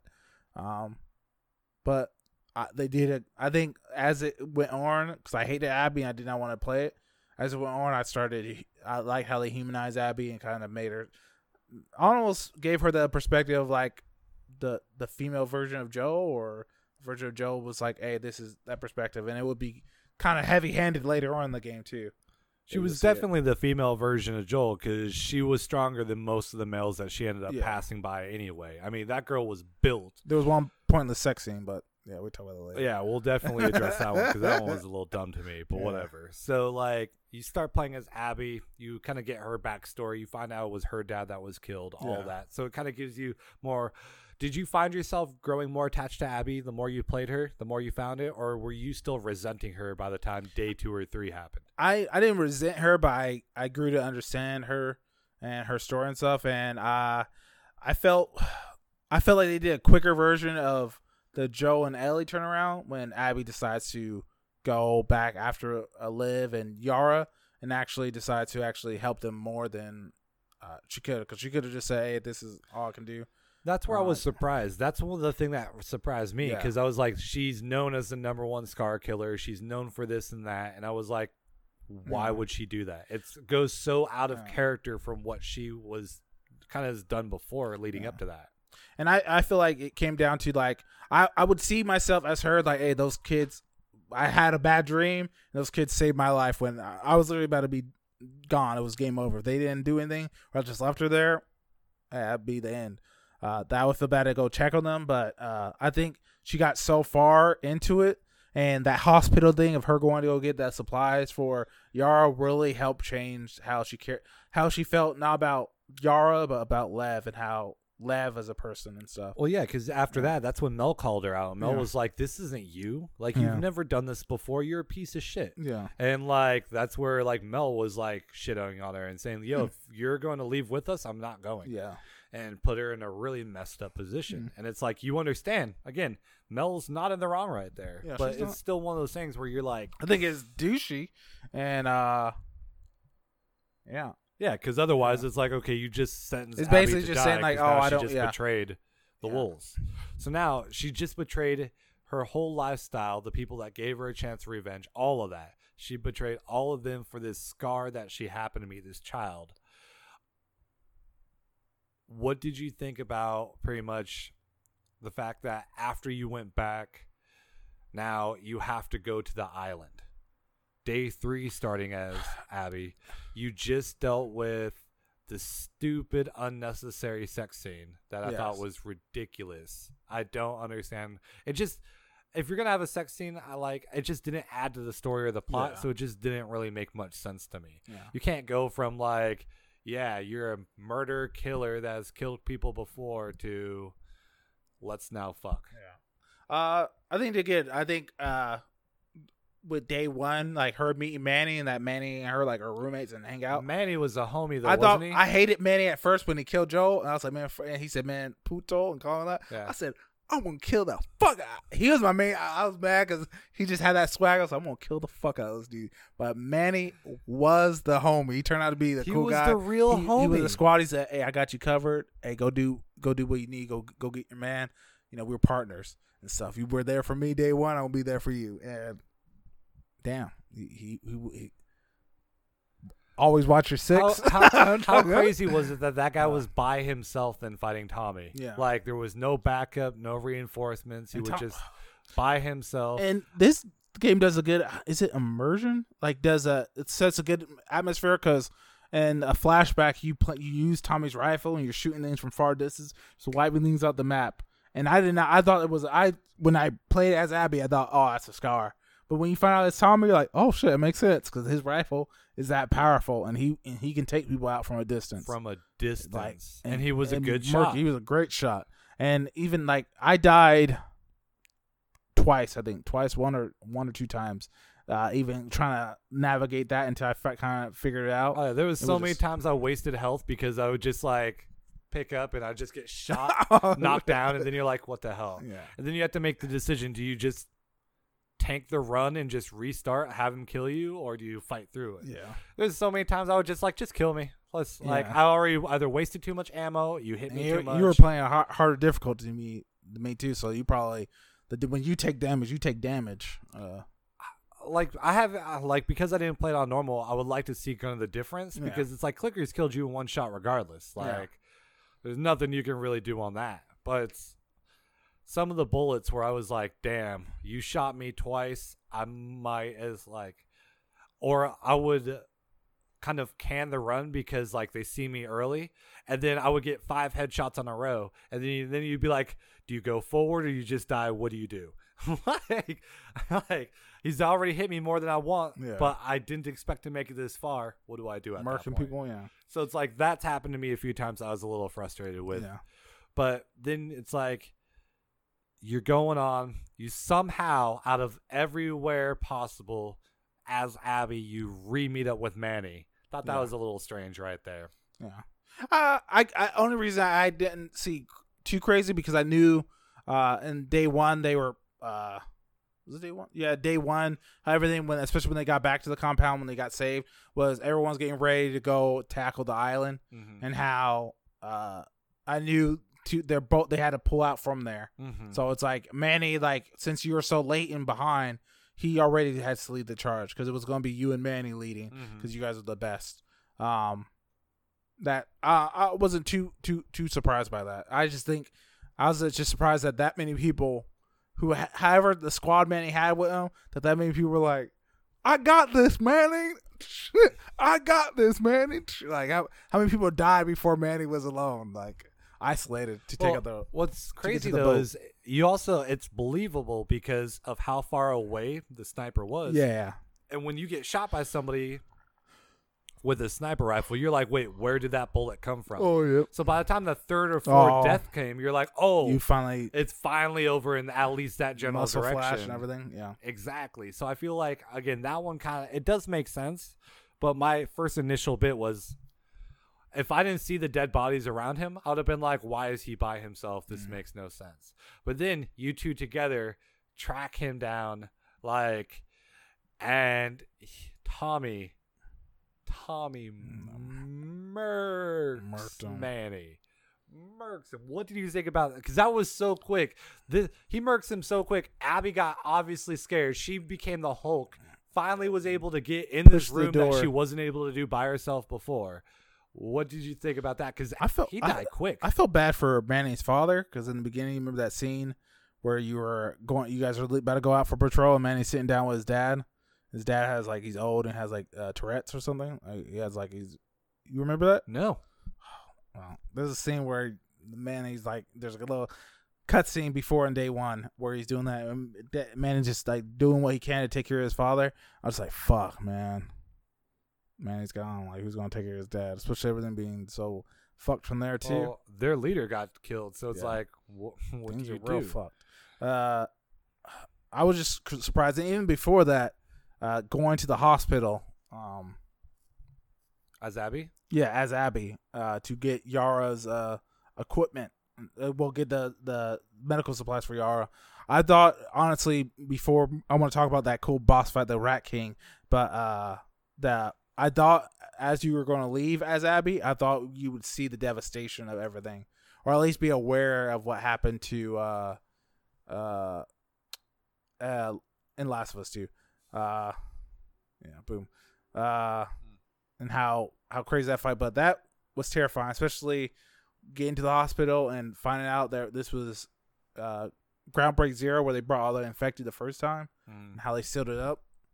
Great, great immersion of the game of bringing new ideas to the infection, how this this mold thing works. For me, one of the best scenes that I've seen uh, in this game was when you were playing as Abby, um, escaping from the scars, uh, before day three, and that's when um that's when you met like Lev, Oh yeah. and you were running through that dark forest while like Oh, things were chasing you. The way the lighting was, the way like you know you're you were sprinting and they were coming out from all different directions and stuff. I thought it was it was done I really felt the tension really perfect, well. especially once uh, you go to the area and Lev and Yara is able to leave that door and you're stuck and you can't get through. yeah. And then you're like, they left behind you. uh, you- yeah, you said, man, why did I try to trust Scars? Like, I felt like a kid, like, why would I even trust these people too? And then all these monsters start jumping down, and then clickers. I was like, man, I'm isolated. And then just to see Lev say, over here, I was like, oh, snaps. Came in at the perfect opportunity I needed because Yeah. I was down. You actually Yeah. felt a form of A like Relief. yeah relief. And it, it- again it just shows you how good of a job that this developer did on this game because i've played ghost of tsushima a lot man. I've never felt like relief because of uh, like that scenario. It's never once happened. I've never i've never felt that. And so it's like yeah i've killed people. I'm like great. I'm glad i'm not dead. Yeah. but to feel like oh yeah, like that tension. Yeah. never like never been the same Yeah. and so it's like then it's like uh, you brought it up like you're in the hospital you now are you've seen the rat king for the first time and you take off you got dip I dip hard. that dipping scene was awesome Yeah. like I love when games introduce something and have that run mechanic. I remember doing a Spider-Man PS1 game where Doctor Ock has a symbiote and everything is all weird and you got to run away from him. I just like that tension of that fear. Like you don't want to if you don't have to fight this person, you don't want to. And then for Abby to be like, "Fuck it, you got to do it." I was like, "Fuck." yeah I did not. you had to run around in circles he would destroy walls I, had to, I had to man i had to live inside those cracks like Oh, you, did- oh, you were going back. oh back i and had forth? to he was going ham mm-hmm. like Yeah, because he's. Uh, I watched one someone explain it like he he's a mixture of all all the infections. So he has the strength of uh, uh the bloater and the the giant guys. He has the speed of uh the the stalker guys, and he has uh the the sound maybe the sound base of clickers, mhm. but like the the awareness of just the standards uh infected. Yeah, if he So touched you once, infused. it was always an insta kill, Yeah. and then if you chipped down his health, all of a sudden it would now introduce a monster that came from him. Yeah, and it was fast and annoying as hell. Yeah. And did you kill it before you? Did you kill that monster before you killed him? Of course, I brought out a shotgun, lined them both up at the same time, hit him and hit the monster at the same time, and just Oh. like saved ammo. It was easy as fuck. I was never worried about that monster and the slides. Like the Damn, I wish I saw that because I I I knew I killed him and I and I didn't kill the other one. I was like, oh, I guess they just assumed they both died. I guess. And I was climbing up the thing, and that Mm. monster took me down, and I fell down, and I had to fight it. Mm. I was like, fuck, let me finish it. So I, it, it, the game planned for you to go a different way in case that monster was still alive. So it was cool. I thought that what they did with that Rat King was really good. I honestly never knew his name was the Rat King. Yeah. like I only found him out because at the end of the game, I liked the model so much that I went to the models to you got to use your points and bought it, and it was his name was named Rat King because Huh. he was the last of the infected. So I went to the infected files. man. So So you ended up killing this guy. You get the the whole point of you going to this hospital yeah, oh. was for you to get some surgical equipment like a saw, a bone saw, so that you can saw off a kid's arm. yes, Okay, how save her life. Now, first, how intense was it scene? Was that scene where they took a hammer to this girl's freaking arm? Uh, it was it's intense and made me go like, Because that made me actually flinch in real Yeah. life when I you heard the bone break and they did it multiple times. it made me go. It's weird. I never felt the scars humanization ever felt well. I felt like they it was another religious uh Colt. religious cult where Mhm. it's like there's nothing about them that I'm like, oh dude, like dude we wanted to clip like clip her wings. I was like, do they do this to other people? Like how how do they take care of these people when they do this stuff? And just like having that happen, I was like, shit. Well, if they would have clipped her wings, she would have eventually died within a week or two Yeah. from like Yeah, what it would've done yeah, anyway. Sepsis. from the infection. Infection. So then it's like you find out that this girl has a broken arm. You're doing all this just so you can save her life by sawing her arm off. Yes. So it's like you're not even feeling some like I don't want to say it's real, but it's like it's not exactly a happy thing you're Yeah. you're, you're fighting for. Mm. So you finally get to saw. You come back. You they they do the operation. They saw off her arm. You go in afterwards and you see her having that like nub that one arm that to me was probably one of the saddest scenes I've seen in a long time because you know you've seen her age, you knew she was a good person, and what happened like she had her arm sawed off because her brother, her sister, brother shaved their head at Yes. that point, and she was trying to defend. Yeah, you know, Lev them- shaved his head. Yeah, Yeah, they were trying to defend Lev. because he wanted to be a warrior and not be forcibly married Well, at such a young age because of the religious cults. well, that's because he was a girl. yeah, Yeah. So it's like, you knew that, right? yeah. Okay. So it's like, I knew he was born uh, uh, biologically. yeah, because they said he was destined to be a wife. Yes, And was so, de- yeah. and that's when they shaved their head. yeah, And then from that point off, like went in. If they didn't shave his head, then what? Then none of this would have even happened. So it's like the sister deals with a stupid family member that does this thing. Now you're trying to defend that family member. You get your arm chopped off because of it. And she still stayed remotely optimistic. But seeing like how to me, that was the heaviest scene in the game was when it's like you go in there and it was supposed to be this good scene because, you know, a successful operation, her Yeah. life saved. But it's like you just I myself felt so heavy when I seen this kid and like the look on her face, the emotions that she was displaying of how now she she has this one arm and it's like, how do you feel? How the fuck Mm. do you think she they feel? And it's like to me, man, Yeah. that was that was heavy. It, it was really heavy. I me. think what I love the most with that scene with Yara and then Lev was just like how much it really goes to how today's day and age how we react to things where we assume we know better than the individual. Well, Mhm. we know that their choice doesn't matter. That we are ultimately the choice. Mm. Like, because hair can grow back, but t- to them, that's a death sentence. Mhm. Lev, what Lev did, and Lev saying this is my identity, that Yara felt was weird, and then Lev explained. Like, it goes back to what we kind of talked offline, where it's like people just need to talk to these people and understand, and not not put their own beliefs and said this is how I feel, because obviously you, you don't identify that way. Mhm. You don't know how they feel. You don't. You can't say you're wrong because you don't live that life. And and to say that they're going to kill this person for it, it would just.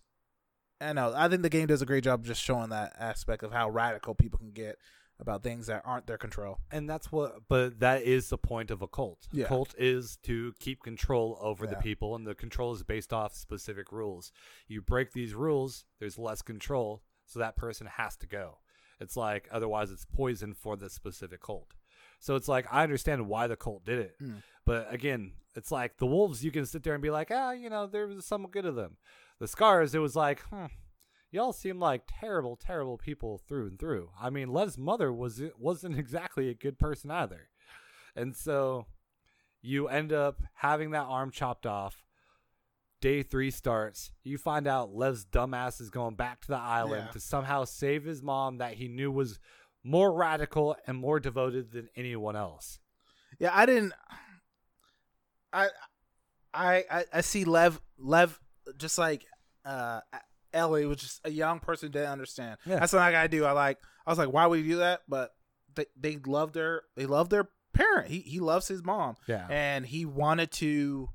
He he believed that if his mom understood, he talked to her one more time, she would understand, do the right thing, and come for him. But she he didn't he didn't understand how big how quickly something else uh, someone's b- beliefs and religious or polit- anything can really ingrain them that they won't even accept their own kids. And even then, at the time he came back, she already was went days without food and water Yeah. because she sacrificed eating and drinking as punishment Oh, for yeah, what the kid did. Penance. Yeah. So it's like she was already probably pretty malnourished and severely dehydrated to his like extreme point before she even seen her kid again. Yeah. And then Lev pops into the picture. What does she do? She takes a knife and starts like cutting him. Yeah. Like she wants to. Yeah. And then you enter the scene after you infiltrate that freaking village.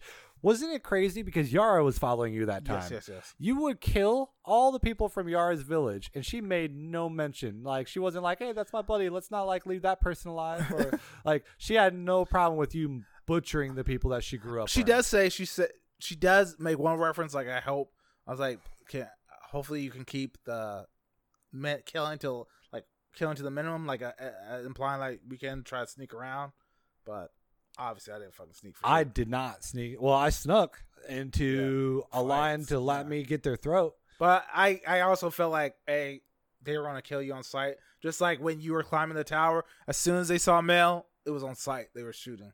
Yeah. So was like, obviously, Yara made her made her bed. I was like, I want to protect my brother. So if if you guys want to kill me, I'm gonna again. It's either me or you. I'm not gonna just let you in my life easily.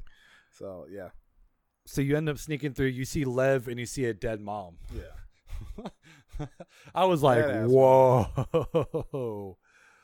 That's kind of Lev's loss of innocence in a way, like right there. I mean, obviously it was justified. It was self defense Yeah. because he ended up pushing her, and that's where she like hit her head. I mean, did you did you think the mom was going to be dead? Yeah, I, I knew I, I knew something. it would, that mom wasn't gonna come with us. I feel like it was a lost cause, but obviously I don't want Lev to die uh, uh, a senseless death. It could have been Lev or her mom, but I definitely saw like both would be either one was gonna be dead or both. And now, somehow the wolves are attacking at the same damn time As that you're you're now escaping. Yeah. Do you think that makes it easier or harder because there's distractions, but now everyone's more on the alert? Um, it it, it for me it, it brought up my attention even more and made me feel like oh oh snaps, uh, it really put me in the perspective of Abby's like I made my choice, that I'm not Scar, I'm not Wolf. Like now, if you're not joining the battle, then you're against them basically, and we saw that played out, uh, especially after uh, be even before like when when uh, Isaac meets up with you and threatens to shoot him. He's like, hey.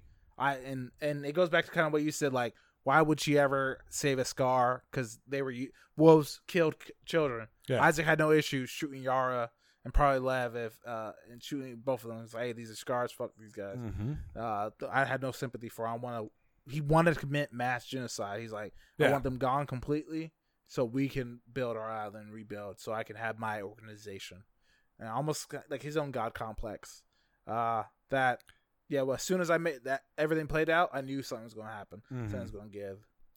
And Isaac died like a bitch. So First of all, Isaac, I wish they would have put him in the game more yes, yes. because he, to me, was the only character that had a really terrifying presence. yeah, He was so calm after he was torturing people and stuff like that.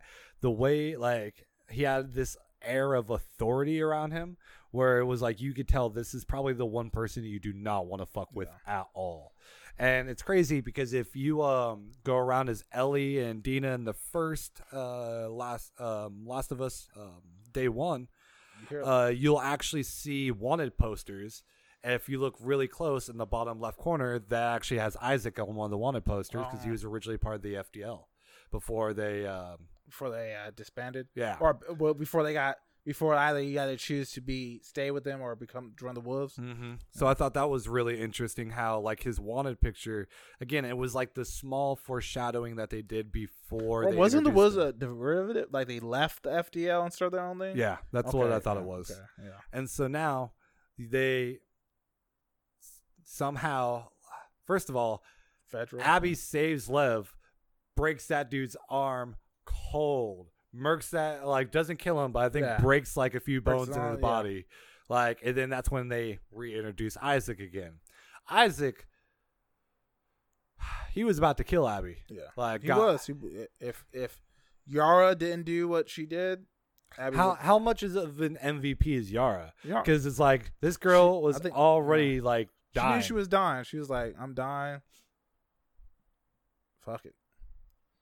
And the dumbest thing they always do, the dumbest, dumbest things, make sure a person is disarmed before you let the leader, the the main ha- honcho go through, Mm. walking like a G.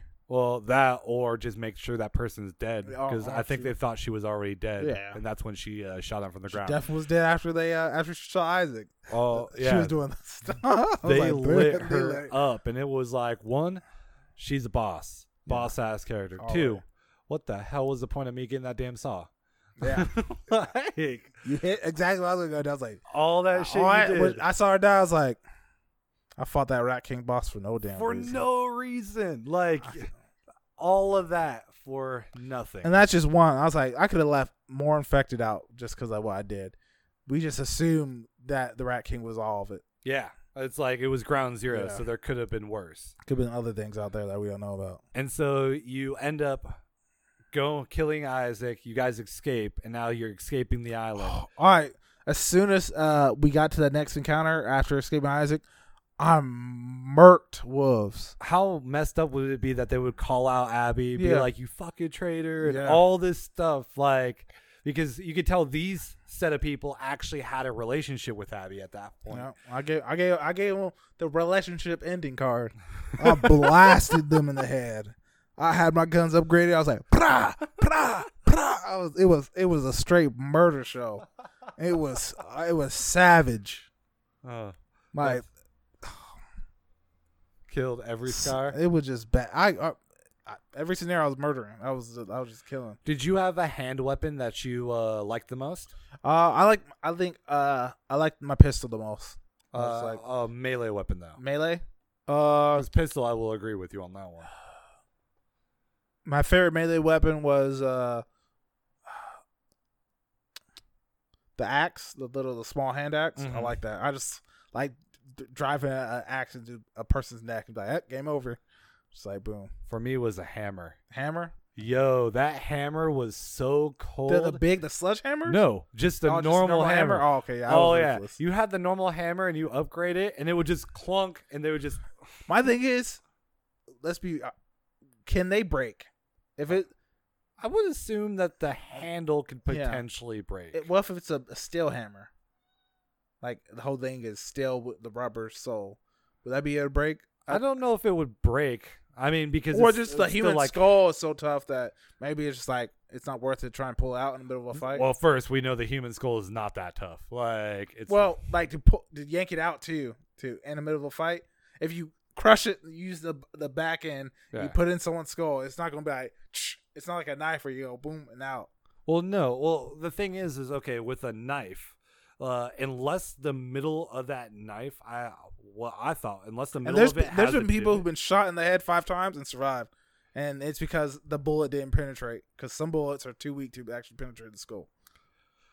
It's hard for me to see like some of those weapons breaking, like you know the sledgehammer one, for instance, because that only gave you three strikes, and Yeah. that made no sense to me. I was like. I don't understand. Other than it, a game mechanic, I guess would be too devastating. Well, I yeah, would I mean, oh, I would run up on fools. if I had was an like, indestructible hammer, this whole game would be killed. Like, I, fight me.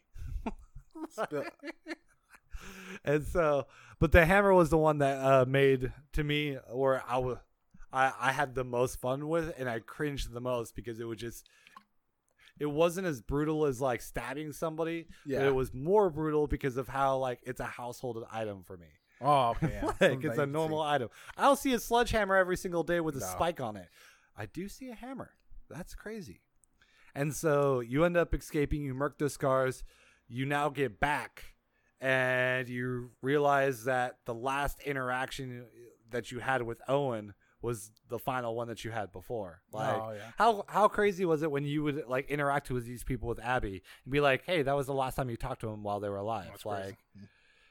Yep, that person was dead. Like dead, died actually right after that. Yeah, with Nora, it's like, oh, Yeah. she's like, hey, I'm not gonna cover for you guys. I was like, yeah, you won't. you,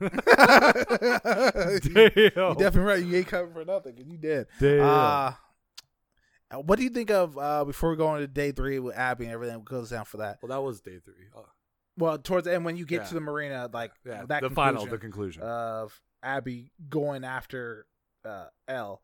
Uh, what do you think about the the random like fighting game events that had in the game where you would have to fight those big brutes? We either Abby- okay, so the first one jacked me up three times. It pissed me off. Mhm. It took me like it was like uh, it just took me a while to get the pattern down. yeah, The second one didn't touch me once. I beat the damn brakes Oh, off that Russian, freaking. I call them Russian just because they're big.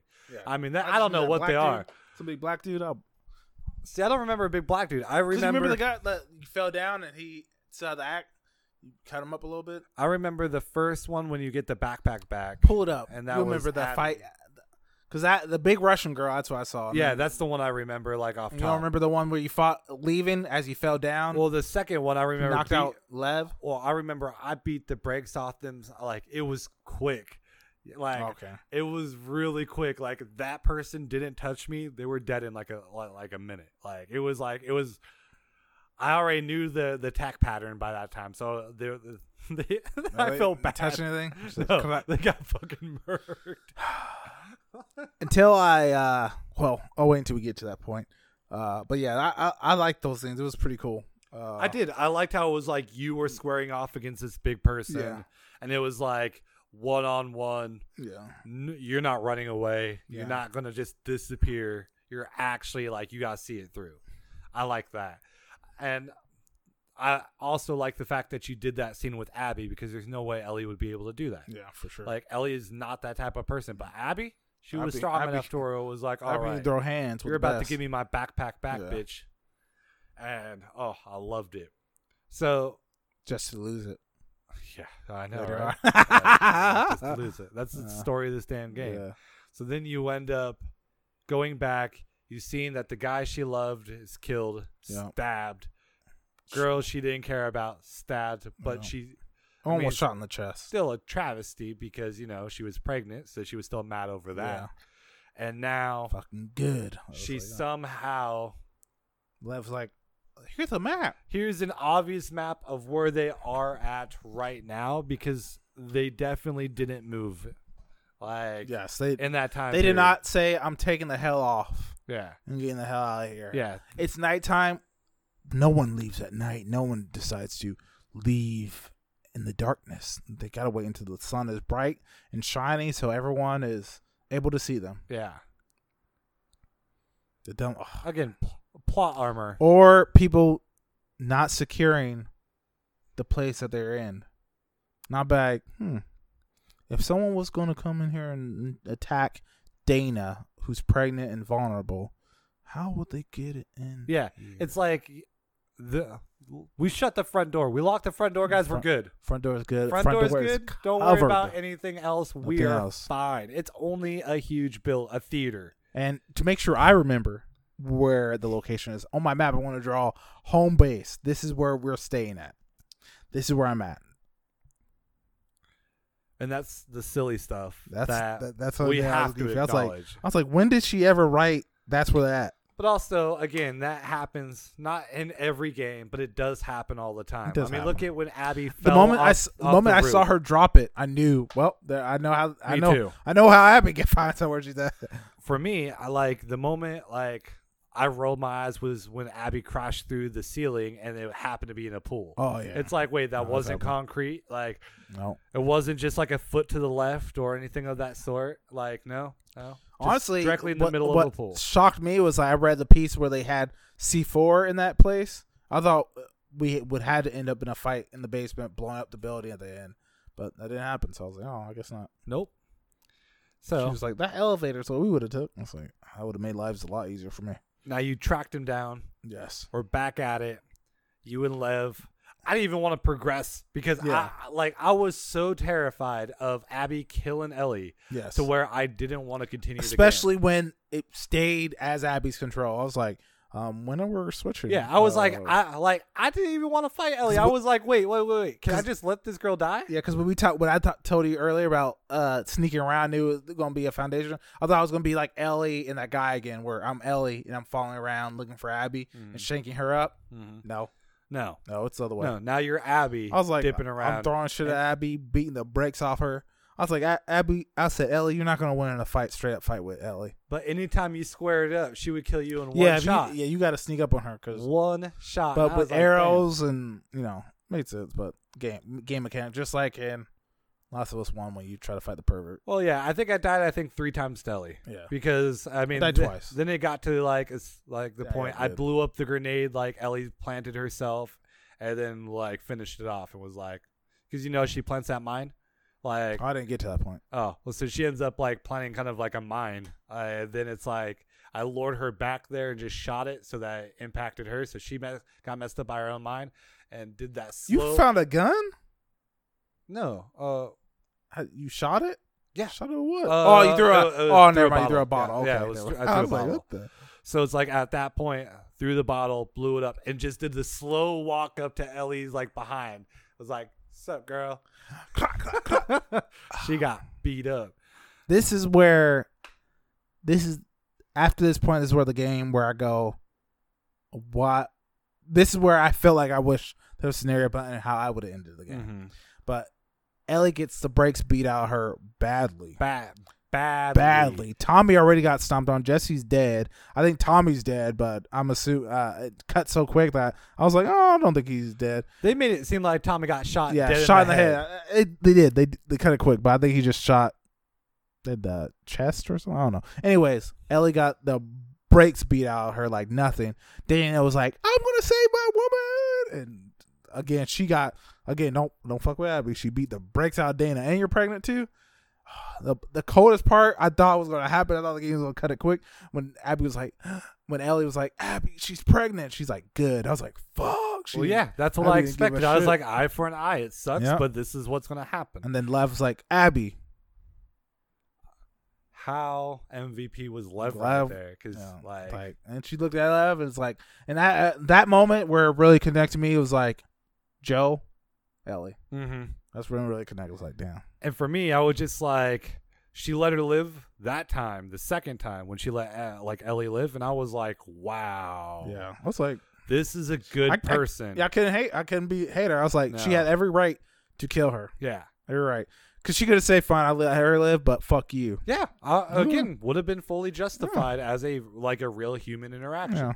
Didn't do it. Let them both fucking live. If I see you again, I'm going to kill you. Mm. Bounces, and then you're just sitting there like, what? Fuck. Mm.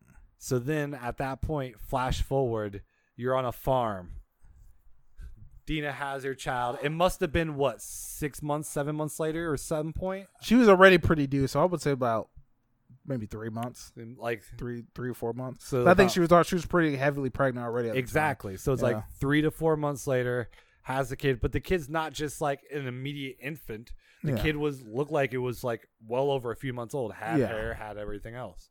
So it was like this must have been like seven, eight months later, something of that sort. Yeah. like a good amount of time though. And then at that point, I thought it was one of the most beautiful scenes in the game. There's two scenes in the game that hit me to where I thought it was like a work of art, beautiful. Yeah. The first scene is when you are playing with as jo- uh, Joel and Ellie, and you are in the rocket ship. Oh, that, that was beautiful. I thought it was absolutely gorgeous. Yeah. It was beautiful, and it hurt because at that point Joel was already dead, so it hurt so much. But it was just, it was beautiful. And that was another callback that, and from the Last of Us one, when Ellie said, "If, it, if the world was back to normal, I would want to be an astronaut." Mhm. And, and So it's like the fact that he did all remember that, doing that for her. set it all up, and you know got her the recording where she Yeah. looked at it again. To me, that was a real work of modern art. and this and the point where we're going to move on to is a point where I start having strong tension with the game, where I felt more like I don't think this works anymore. And then the second point at this, uh, like where I thought was beautiful, was when Ellie was holding the child, and you seen the fields of gold and wheat around him. Mhm. You seen they were off in the country. They had their house set up, you know, and y- the scenery around where it was just it was this calm. It was the Yeah. literal calm before the storm. And that's a callback to Dana when you were in the bank when we saying if I had all that money, what I would do, she's I would probably buy a farm, a farm, farm, have a bunch of bunch animals. of and animals. It's like you, you got that dream. But that- then while doing that dream, while living that life, you still show or see how much that that post traumatic stress was Mhm. impacting Ellie every single day. Mhm. You know, just like, you know, someone who fought in a war and now all of a sudden they're back home and now it's 4th of July. So now you you you're used to hearing artillery but now you're hearing just fireworks. It's like those certain sounds can trigger something even if you're not even in that same scenario Yeah. and now you're dealing with someone who's heavily heavily impacted by that I would my only thing with that, like I, I hear the PTSD. I wish they showed it uh, while Ellie was during her her days in Seattle too.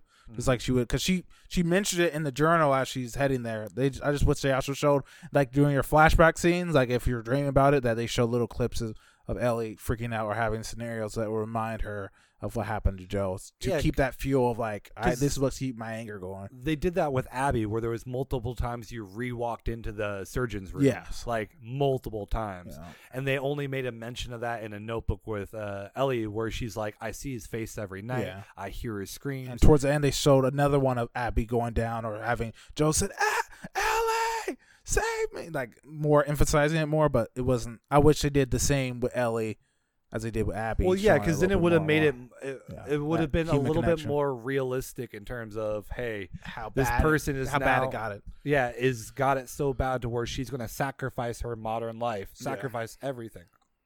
Now, going kind of forward into this next part where you feel like you had that disconnect. Yeah. Okay. Ellie gets visited by Tommy, Yes. and Tommy kind of gets this the most kind of Tommy's gives you the most fucked up guilt trip you can ever Yeah. give someone to the point to where he's like getting a divorce from his wife Yes. because uh, like they're not connecting. Yeah. So obviously they must have talked about his wife was probably like leave that girl alone or something of that sort. Yeah. And now they're taking time apart. He now visits them and is like you owe this to Joel. You promised me, like Durka Durka. You can't let this girl out. So now it's Tommy that's consumed by the rage, Yeah.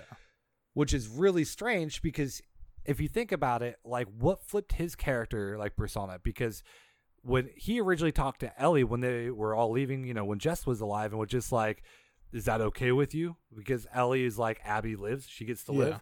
And he's like, yes, sometimes that has to happen. And then Mhm. what happens? Like a few months later, now he's to the point to She- where it's like she beat the brakes off me and blinded me in one eye.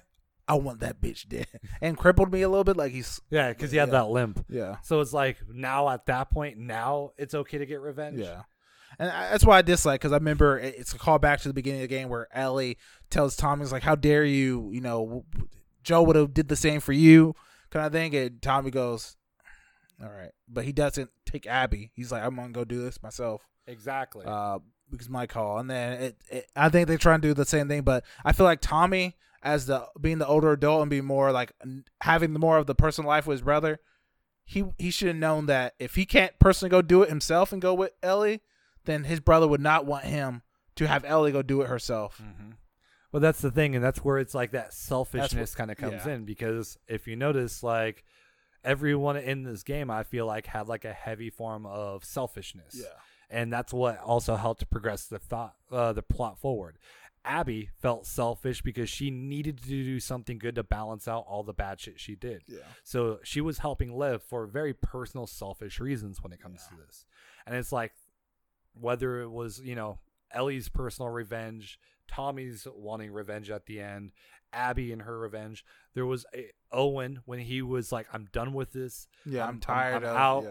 I'm, tired I'm of just all leaving. killing. Yeah, like a lot of them, or even Mel, where she would just like, I don't care about Abby. Fuck this. yeah. fuck Either you. Her want, or me I want Owen. Yeah, every character I've noticed like that selfishness was a huge theme that every character displayed a heavy version of it. Mm. Lev, I don't care I like what this does to my family, I'm shaving my head. Yeah. Doesn't matter. And it's like again and he knew the or rituals and the the, bi- biggest thing going back, I want to save my mom.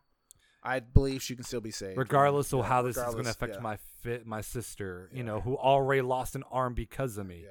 Like so it's like just recovered from losing her arm, literally. Yeah, yeah, and she didn't even recover at that point. not because recovered, but just had you have to relearn how to walk. Like you, like your balance is thrown pain. off for everything. So it's like, uh, wha- just the thing I noticed myself. It's just like every character had a heavy version of selfishness, Yeah. like Joel did. You know, keeping uh, Ellie Yeah. alive. Owen, yeah, Owen wanted both Abby, but also be able to have Mel and have the I think. Manny was the only person in the game that wasn't Yeah, he's selfish. just he's just a He was player, and he was just die. like, I'm I'm enjoying my life, and I got a father to take care Yeah, of. he's just like, I want to watch movies and drink beer. Like, so he to me seemed like the only character that really wasn't that selfish. And it's actually Like, cool that they had a baseball, st- uh, a baseball football stadium be their home base. I thought it was pretty cool. Yeah, I like, like, that's a cool, a smart idea. to have. CenturyLink at that Yeah. point, and it's like it looked very Yeah. close. Like there was different parts where I walked through Like, and I, I I was remember the like, suites. I was like, oh, I remember walking. Through Yeah. you know, suites So, rooms. I mean, it just shows the attention to detail that they Yeah. did such a good job. So then They have that confrontation. Ellie now Has a dream. has that talk with Dina. Yeah. That's like, and Dina's like, if you go, I'm not waiting. I'm leaving. Yeah. And now Ellie is like, well, that's your choice. I'm out. What did? How did that make you feel? honestly, I, that piss pissed me off completely. I feel like I hear that she feels that that will bring her her uh, healing, but I feel like another thing is that there's too many what ifs. You have to. You already got back to where you're at. Now you gotta go all the way to California. From like, wa- uh, like- no, they weren't even. They were back in Jefferson. Yeah, yeah, point. they were in Jefferson. Yeah, Go all the way from Jefferson to California to the coast, hoping that she would be there. And mm, we're talking about this is days and weeks. This ain't this ain't easy. this is weeks that you're Probably traveling months. Like this is on foot and horse if Yeah. your horse hasn't died in between. yeah So it's like you're not going all the way to California's coast yeah.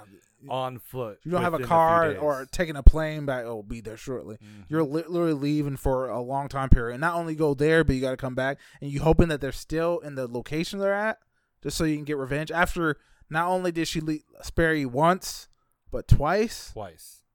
You said, "You know what? I can I can take her on. I I got to do this for Joe."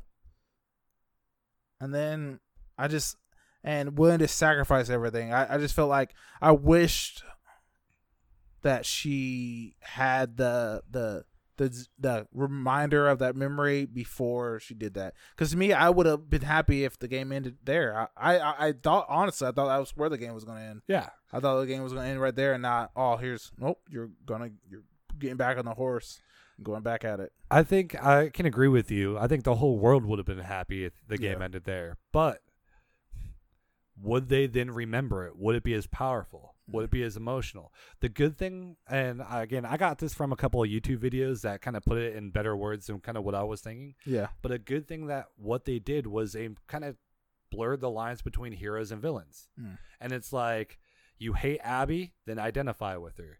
You identify with Ellie, and then you fr- you are disgusted. You kind Yeah. of hate what she's doing. I doing. think what I what made her mad, like okay, fine, I do your selfish reason, but when she goes and goes to California and find out that Abby is captured and and now is a slave in this compound, I be like, hmm.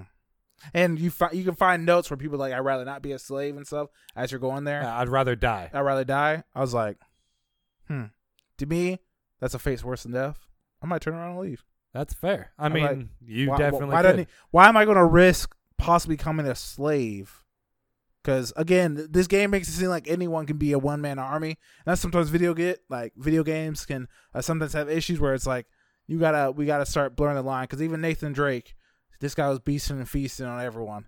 But Ellie also got captured a few Yeah, times. She got I captured. mean, she they there are moments where you see they're vulnerable, and then in that moment she is bleeding. And she's Abby, still, I mean. Abby got captured originally Yeah. by the scars, and she got put like Yeah. that new scene in the dark was really, really intense. Yeah, but still, just like I'm still going to risk going to the compound, and even though I did like that weapon she got, uh, risk going to the compound and hoping that Abby is alive, Yeah, that I can go square up. later too. That one by lo- unlocking said, "You say you gonna kill me this time?"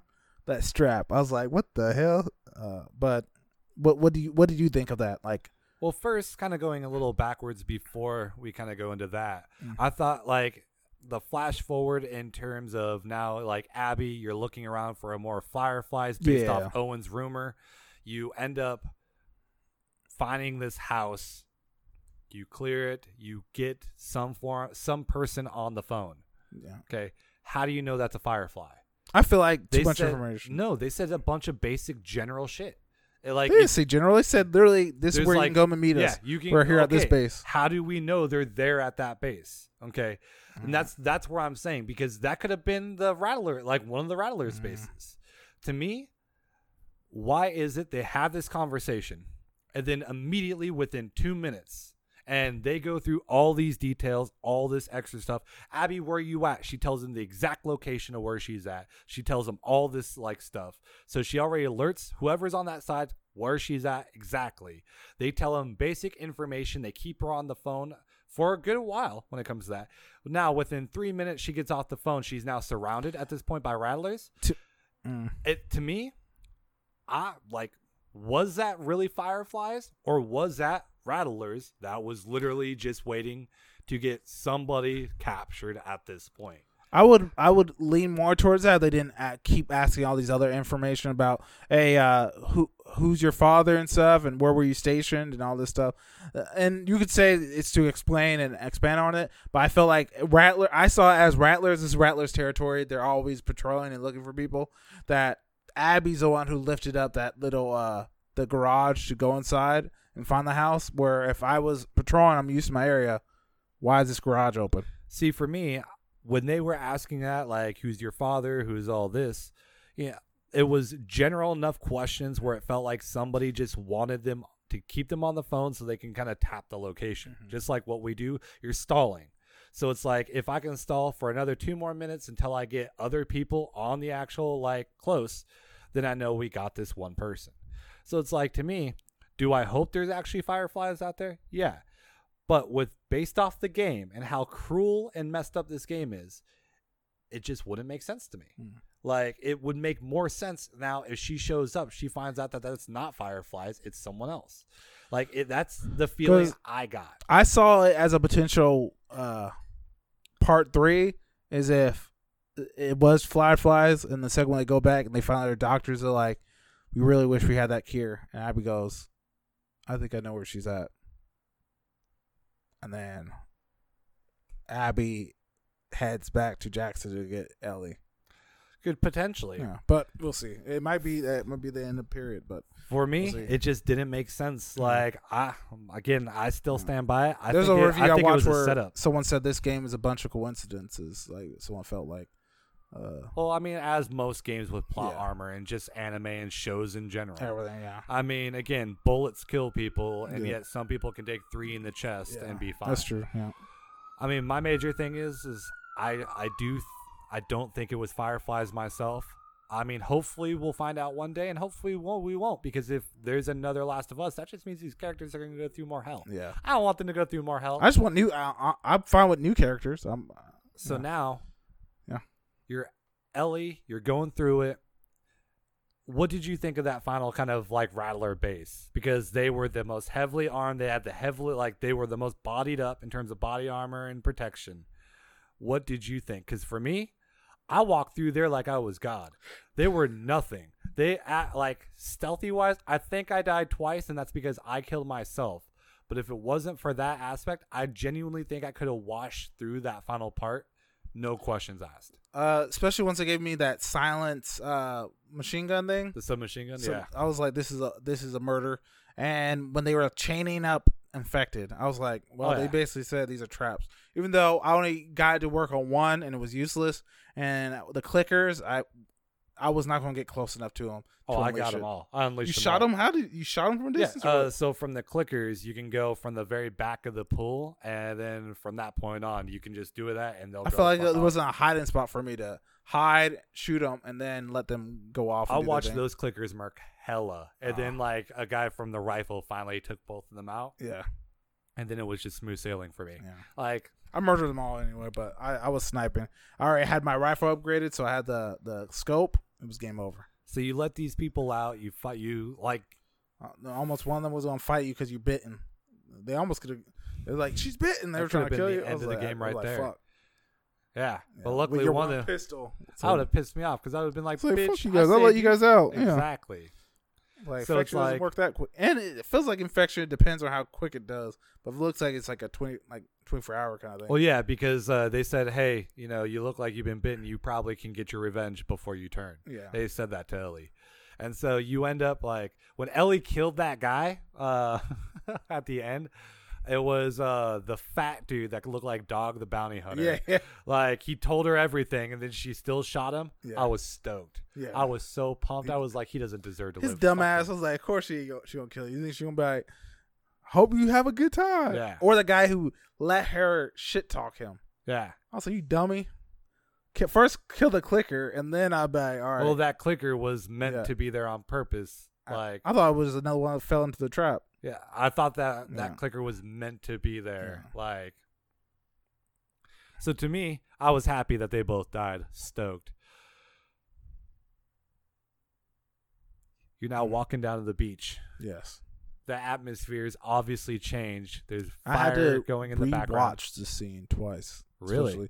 No, because I wanted to uh like after I finished the game, I rewatched because I wanted to see how different someone was physically and how how much of it. Because when at when uh, Ellie gets there, it, it's been months. She's like, we captured the scene months ago, and it's crazy because you play it, you don't feel like it's months ago. Honestly, I felt almost felt, oh, I'm I'm, uh, I'm a day ahead. I thought the when I was playing the game, like I was gonna catch up and we're gonna be fighting together, kind of for a while. Not like, oh no, it's been months. Yeah, it was. Pro- I think it was like four or five months Yeah. later. So it's like, and she got ca- She tried to escape. Uh, her and Lev tried to escape. They got captured. Now they're on this beach, dehydrated, malnourished for days, weeks, probably at this point. Like, how was it when you seen Abby on this pole and you're like, all the shit she did, all the good she did, all of this stuff, and she was destined to die. If she would have killed Ellie, she would have died. Mm. Like Oh yeah. she was destined to die. But because she didn't kill Ellie, she Yeah, didn't die. yeah. Not right there as Ellie. I would. uh I don't know. Sure, if I cut her down, I would probably be like, I would probably want to ask her, was it worth it? And I'd probably hop on a boat and take off.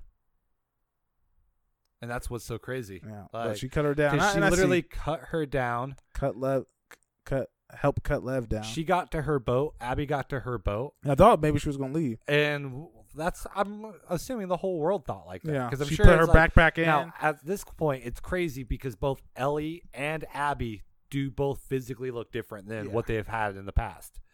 They both, Both look skinnier. They and- both look more scarred. And Abby especially looks you could tell she's malnourished. She doesn't have any of the muscle that she Hair's had on before. she's super thin. Yeah. Like she like you can tell she's fucked up. Mm.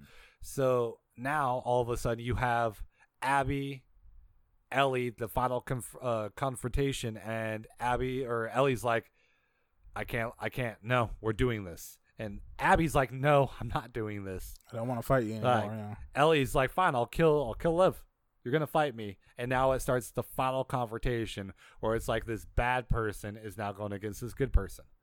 Because that's kind of how they almost like painted it right there. Again, obviously Ellie was in the wrong in that situation right there. You're threatening this innocent person's life to get this other person to fight you, so you have what some satisfaction? Doesn't make sense to me. Yeah. So now they fight. What was that fight scene to you? Because it was such a complicated fight scene. Like Uh, yeah. you're wrestling with so many different emotions. You don't want you either of them to die. You're now like most I don't want to say most people, but a lot of people were now more pro Abby instead of like pro Ellie. Yeah. So it's like what were you feeling? Yeah. Cuz it was a. That's an intense fight scene. Yeah, I, I felt like we're both slog and like the wear and tear of everyone's choice and stuff. Where it's like, you know, uh, Abby lost everyone who she lost everything, all for the all for her revenge, and Ellie, well, her choice right there, she lost everything.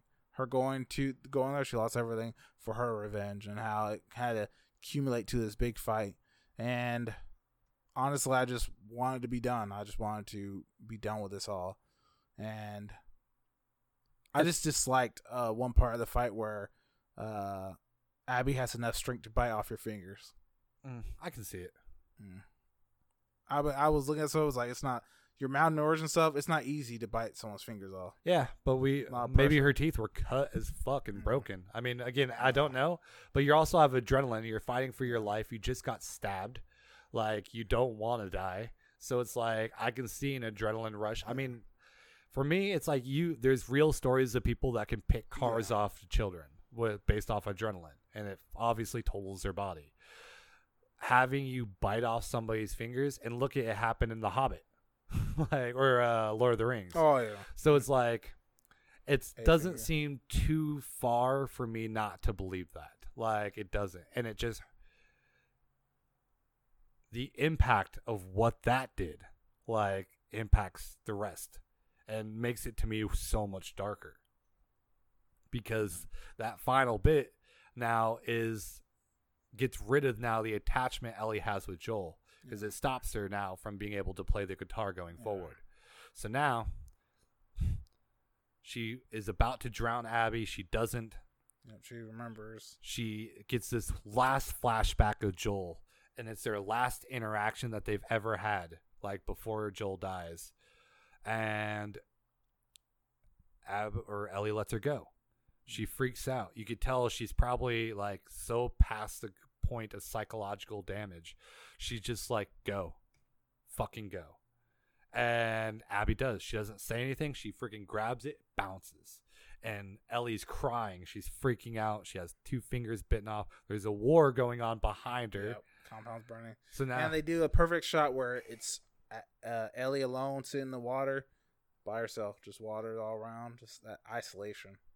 where she was So, alone. Yep, she's like 100%. The thing that she feared is what happened. Yeah, And that's yeah, then it, from that point on, like we're all feeling salty Yeah. already. Like that was a dark scene. Now it goes back. Ellie goes back to that home. She goes back. It's all cleared out except one room. And she tries to play that guitar again. Mm. I'm just messing. Yeah. Try to and play she the song can't, again. She can't play that same song ever. She can't play it. Like the you seen she like you seen the nubs on Yeah, her finger tried to move, try, try to mimic the. but she couldn't. What did you think of that? Because when I seen that man, that was the darkest the game has ever made me feel. Yeah, it, I was just done. I was just so heartbreaking, broken from that point. And I just like even when she walked in the room, it was all her stuff was in there. Like none of it was touched. It was just like, that's it. Like honestly, at that point, I was like, where's she's going? Where's she gonna go? Back to Jackson. You think so? I would. Mm. Tommy's there. It's the closest thing that deals with like a form Dana's of gonna- like Joel Well, she probably Dana's probably gonna be with living with Jesse's parents. parents. So it's like if she relationship's over. accepts you, at least gives you a chance. She could accept you back. She could Yeah. not. We don't know. But it's like, what else would she do? She, it was the Mm. safest community. All her Mm. stuff is still there from her past. Joel's stuff is still there. She can Yeah. move into Joel's home.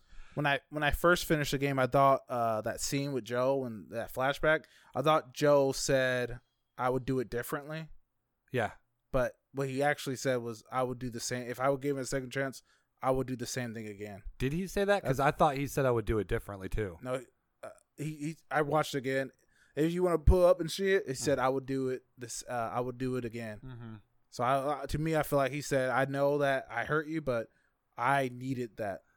I needed to do it. Well, that's good to know because again, And I, I, read more too, and that was what I thought he said about I would do it differently, and it shocked me because I was like, I, like it felt so out of character for Joel because it was like, there's no fucking way. So if he says like, hey, I would do it all the exact same, Yeah, I can uh, really like me. I can definitely appreciate that. It makes me like respect Joel more because I I fucking get it, like I do. And so it's like, but that last scene that he uh, she had with Joel, that almost made me tear up, man. It was tough. Like it was a tough thing to watch because she's like, I don't know if I can ever forgive you, I can try.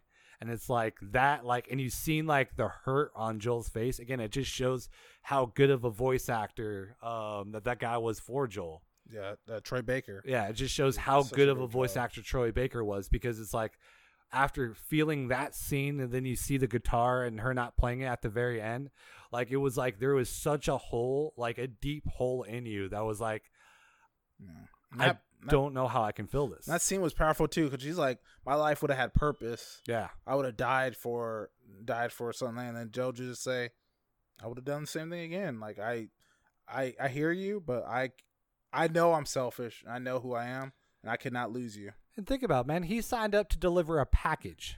He didn't sign like then he's like, wait, this package is a human being, and then like to be with that human being for days, months, surviving, you know, all this.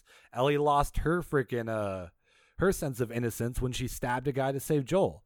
Yeah. Like you deal with all this, you save her, you, like because she dealt with all the cannibals, and you deal with that traumatizing event, and then you find out, hey, this girl has to die. Like m- most people can't make that decision and it's like to be expected to be forced to make that decision it's very sure. cruel like it's a lot different like would if they would have said hey you're gonna take this girl to her death i don't know if joel would have taken that job He might have. We he might not have. I think it would have been a little bit different right there. Mm. But also, it's like, what else can you really do?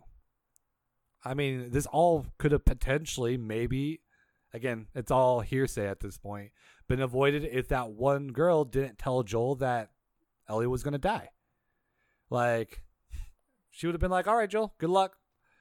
Like, we're going to take it from here. We have tests that we're going to deal with for months. Good luck. Yeah. Maybe Joel would have fucked off. Maybe he would have stayed, again, all these unknowns hmm. a different scenario. Now, if if Ellie wasn't already knocked out before they got there, I forgot what knocked what why they knocked her out immediately in Last of Us One transition. If maybe he heard her say, "I know what's gonna happen.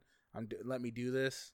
Maybe it'd be different, but still, just like he, yeah, he- because there was no real made- yeah, conversation. he made his bed and he said, I, "I'm gonna lie." Yeah, he made Yeah. the decision. He knew that there was a possibility of a cure, but he also knew there's a possibility there's no cure Yeah. and Ellie be gone. there was a chance Yeah. it wasn't guaranteed, and, And, all like, the and all the person would have says, "We tried."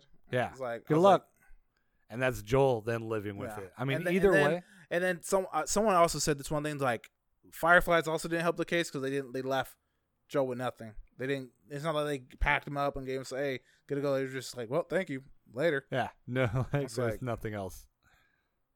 I was like, uh, "You're not gonna nothing." They didn't give him any reason for him to trust them. What they're doing. All Mhm. he got is like, "Oh, we're gonna do this." Well, yeah, I mean, after that, I mean, before that, he just got done dealing with a fucking like cannibal cult. Yeah. So now he's just like, wait, wait, you, Hmm. she's gonna die. So I mean, and that's what makes this series again wrap up to me so frustratingly well because it does leave a scar. Like this is the only game. Like I've had anime scar me. Yeah. Berserk, for instance, Berserk has scarred me. This is the only game in my like memory that I can genuinely say has like left an actual real scar on me, where I was like, "Damn, I actually feel like a small wound," and that's going to take a while before it heals. I mean, with the way they do with the voice actors, the emotion in the faces, the sound effects, uh, the amount of deaths that you go through, Yes. the liking characters and then being disgusted with them, and then being disgusted with characters, but also like liking them and understanding them. I mean, it takes a really powerful like company or just like message for you for them to be able to make you feel that. Because again, you feel the reality, you feel the repercussions. I mean, you feel the waves that it creates. So, I mean, for me, what Naughty Dog actually did and accomplished, I feel like it set a bar that was so high for me personally. Because now every game I play in the future, I'm always going to think, did that make me feel even half of what mm. Last of Us felt? Because again, I don't like to compare games. It's, I mean, but I, I naturally do do it. When I play Ghost of Tsushima, who is a beautiful game, it's very good. It doesn't feel nearly as li- like like full of life as Last of Us, Mhm. like at all. Uh, like I'm not identifying with the main character or with the characters or their sense of revenge, and it's like again, I'm enjoying Ghost. I'm having fun with it. Beautiful game. But when I so far with the story missions and the side missions I've played, none of it has impacted me or made me feel even remotely close, not even half of what any of the Last of Us has made me feel. Mm. When you kill someone and they're the enemy, and then all of a sudden their friend says, They got Rachel. like, and you're like, Wait, that, that person had a name? Like, I stopped giving a fuck. I said, and I got you next. yeah, you, you stop giving a fuck, Yeah, but you but also still. are shocked because they're humanizing the enemy Yeah. in the in between. It's not this blind good or evil. Yeah. I, I like that aspect. So when you finally wrapped it up, it finally finishes. You you finish it. You check out the random videos, the Easter eggs. You know, what is your final opinion of The Last of Us Two? Um, that's. I still loved it. I still think it was a great game, and uh, I understand where they're going. I, I, I, as a fan, I, I was hoping for it to be a different story. Maybe talk about Ish or do something different. But in the end of the day, I think it made sense, and I think I liked how they flipped the script, especially after watching the videos of that. How do you do a perspective when uh, seeing the same story beats, but from Abby's perspective as Joe did, Mm-hmm. and seeing like, can you still justify it and still be like, yeah, I'm glad this happened because Abby did the same thing. It just happened immediately instead of having that whole journey, and then Mhm. you saw find out why everything happened. It's like yeah, she- basically the same, the same story. It was very similar when it Yeah. comes to that. So it's it's really it's such a hard thing to really kind of place your finger on because there's just so much to it. From Owen's characters, and then you see like Yara or Lev. I mean, Tommy, you think he's a good guy at the beginning, but then he comes across as an asshole at the end, hmm. and you're just like, and you see that this revenge is breaking so many lives Yeah. together. But also, if it wasn't for the revenge, Abby would have died. Abby would have Yeah. died a terrible, and Lev would have died. Yeah. So it's like that revenge also had some good parts to it too when it comes to that. Because it looks like Abby hmm. was still going to be isolated from the wolves at some point, like because eventually it got to the point to where Owen was done and Abby was going to follow Owen regardless. Yeah. So it's like, to me, it seems like she was going to kind of destined for that fate, regardless of whether Ellie would have been involved or Yeah. not. But the fact that Ellie was involved, I think, is the is the only reason why Abby's alive. And so it's just really interesting. Ellie remembering just like Ellie's like I don't want to react based off my emotions anymore. I don't buy what do killing what killing Abby's gonna solve. I'm alone. That's gonna really take place for me killing her. That's gonna nothing's gonna change. I'm still Joe's gone forever. So just like fuck it. You know, let that person, let Abby and the and the person they care about have someone. So I'm not continuing this cycle of go going back and forth killing one another. Mm-hmm. And so, I mean, it- it's a heartbreaking tale, Yeah. but it's also, I feel, the most powerful thing that a video game has done since Last of Us 1. I mean, there's been great games in between, like since then, but in terms of the amount that you actually feel for each individual character, I mean, I thought Owen was retarded. But I also like part of me liked him too because I got how complicated it was because he had no problem leaving his girl behind Yeah. Or like Lev, you shaved your head and now your sister has no arm. Like what the hell? Like, but because there's they're humans, uh, they're complicated. Like you can't just take one interaction or one action that they do and say, "Hey, this is who they are." Yeah. Abby's not bad because she killed Joel, Yeah. and Joel's not bad because he made that bad like that decision that dealt with Ellie. Yeah. It just it's so complicated and Human, yeah, we do things a lot of things selfishly for for what we want for our own desires. and yeah, stuff. our own selfishness should be recognized. like for better or worse, whether it's justified or not. So it's one of those things where it's like the music they did in the game, you know, superb. The voice acting, acting with the facial expressions, superb. For me, this has probably been frustratingly one of the best games I've ever played. I mean, it's going to be like for me on that perfect level is like The Witcher, Mhm. where if a game doesn't impact me to that level or to a level even remotely close, it's hard for me to say, okay, how can this game be a 10 out of 10? Mm. Because when I play, when I go back and I play Ghost or I play Assassin's Creed, and I'm like, I'm not relating to any of these characters nearly as much. Yeah. The it does its well. I don't want to take away, you know, from it, but do I think, you know, they can hold a candle to something as powerful as what this game has made me feel? No. It's like I don't. No. I think that's what I think that's what open open world games suffer from occasionally. Just like you can't, it's hard for you to build that narrative when you can go do a side quest. Mm-hmm. But I won't. I guess not because I guess Witcher was able to do it, right? Well, Witcher was Witcher also 3? open world, Yeah. and also you chose your decisions affected the inco- Yeah. uh, outcome of the game. And It had like 26 different endings when it comes to that. So it was a whole So different thing. you can do it. It's just yeah, writing and how you build your character and establish things really, really make really makes things. So yeah, I mean, and that's the thing is I'm glad you brought it up because it's like The Witcher was open world, and I would say it was just as I mean, I don't want to say just as dark as Last of Us because Last of Us is dark, Mhm. but it was within a few shades. I mean, you you still dealt with terrible themes kind of throughout that game and kind of the worst of what humanity has to offer. yeah, So, I mean, when it comes to this, do you think The Last of Us is going to is justified? Do you think you agree with more I mean, the critics? Do you think that IGN with the 10 out of 10 got it right? Or like what would be your final rating of this game and would you recommend it?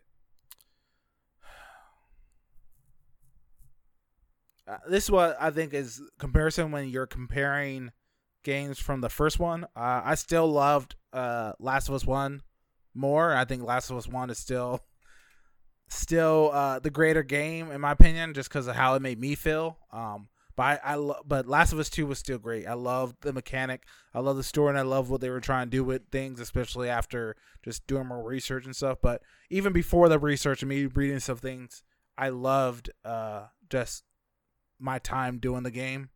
And I guess I could see why someone could consider a masterpiece because it told a great story. The characters all felt real and different.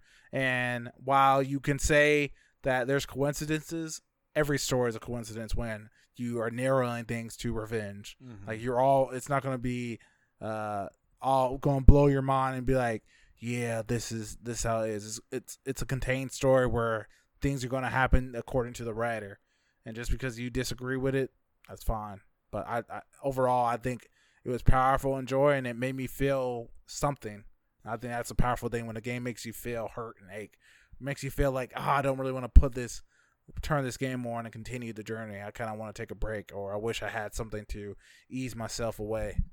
Because you're right. Once I play Ghost, it's not the same. It's not. Uh, uh, I'm more like I'm more frustrated with the map not glowing more than uh, other games. Like, why do I gotta find these damn compounds so I can see the map better? I wish it was Assassin's Creed. I could see things clear, Mm-hmm. but I'm like running through fog zones. It just, yeah, And for me, it just there's a saying out there that I've heard that kind of voice stands out, which is um is not what they say. Uh, you'll never remember what they said, but you'll remember how they make you feel. Mm. And the best anime for me of all time has made me feel every single emotion from anger to laughter to deep, genuine sadness. And I feel like the same also applies to the best game of all time. Whether it's The Witcher or The Last of Us, I felt I've laughed at some uh, specific scenes. I felt deep sadness and I felt like genuine anger at parts. And I feel like the imprint and the emotions that this game or those an- that anime has like left on me, how that's going to linger is something that I'm going to think about for the years of my life or even the rest of my life. Because when I, you know, bring up, you know, top games of all time, Witcher's been out for a while and I still bring that up. Mm. Last of Us has been out for even longer and I bring that up. And the same thing is going to probably be applied to this game or just The Last of Us as a series. I can see myself in 10 years being like, hey, you know, out of key games that have impacted me, this is definitely probably going to be one that will, I will end up bringing out for the rest of my life. So, I mean, again, I appreciate Naughty Dog. I think Naughty Dog is almost on that CD Projekt or is on that CD Projekt Red Key level yeah, in terms of whatever they do kind of going forward. I will always give it like 100% support. Yeah. I'm always going to back it up and I cannot wait as long as you table your unrealistic expectations. You will always be pleasantly surprised at that experience regardless of how it makes you feel. Mhm. So that was our kind of major review of Last of Us 2. Long Um review. this might have been one of the longest podcasts we've ever had, yeah. Especially because I thought we were only going to be talking about this game for like an hour. like No. this, this is absolutely crazy to me. So, again, thank you for listening. If you liked it, if you didn't like it, tell us your thoughts. And uh, this is Ernest and John with our anime archives, our mini episode, and you've heard kind of our thoughts and opinions of The Last of Us. So. Um, We'll play our outro, which is by the composer. You know, he's the one who did the intro for The Last of Us 2 as well as 1. His name is uh, Gustavo Santaolalla. I definitely killed that last name, but Gustavo, check him out. Uh, I'm checking out the Spotify uh, on Spotify. It has like the soundtrack, the official OST. Yeah, So I would highly recommend if you really like the intro, uh, definitely give it a few listens to on Spotify.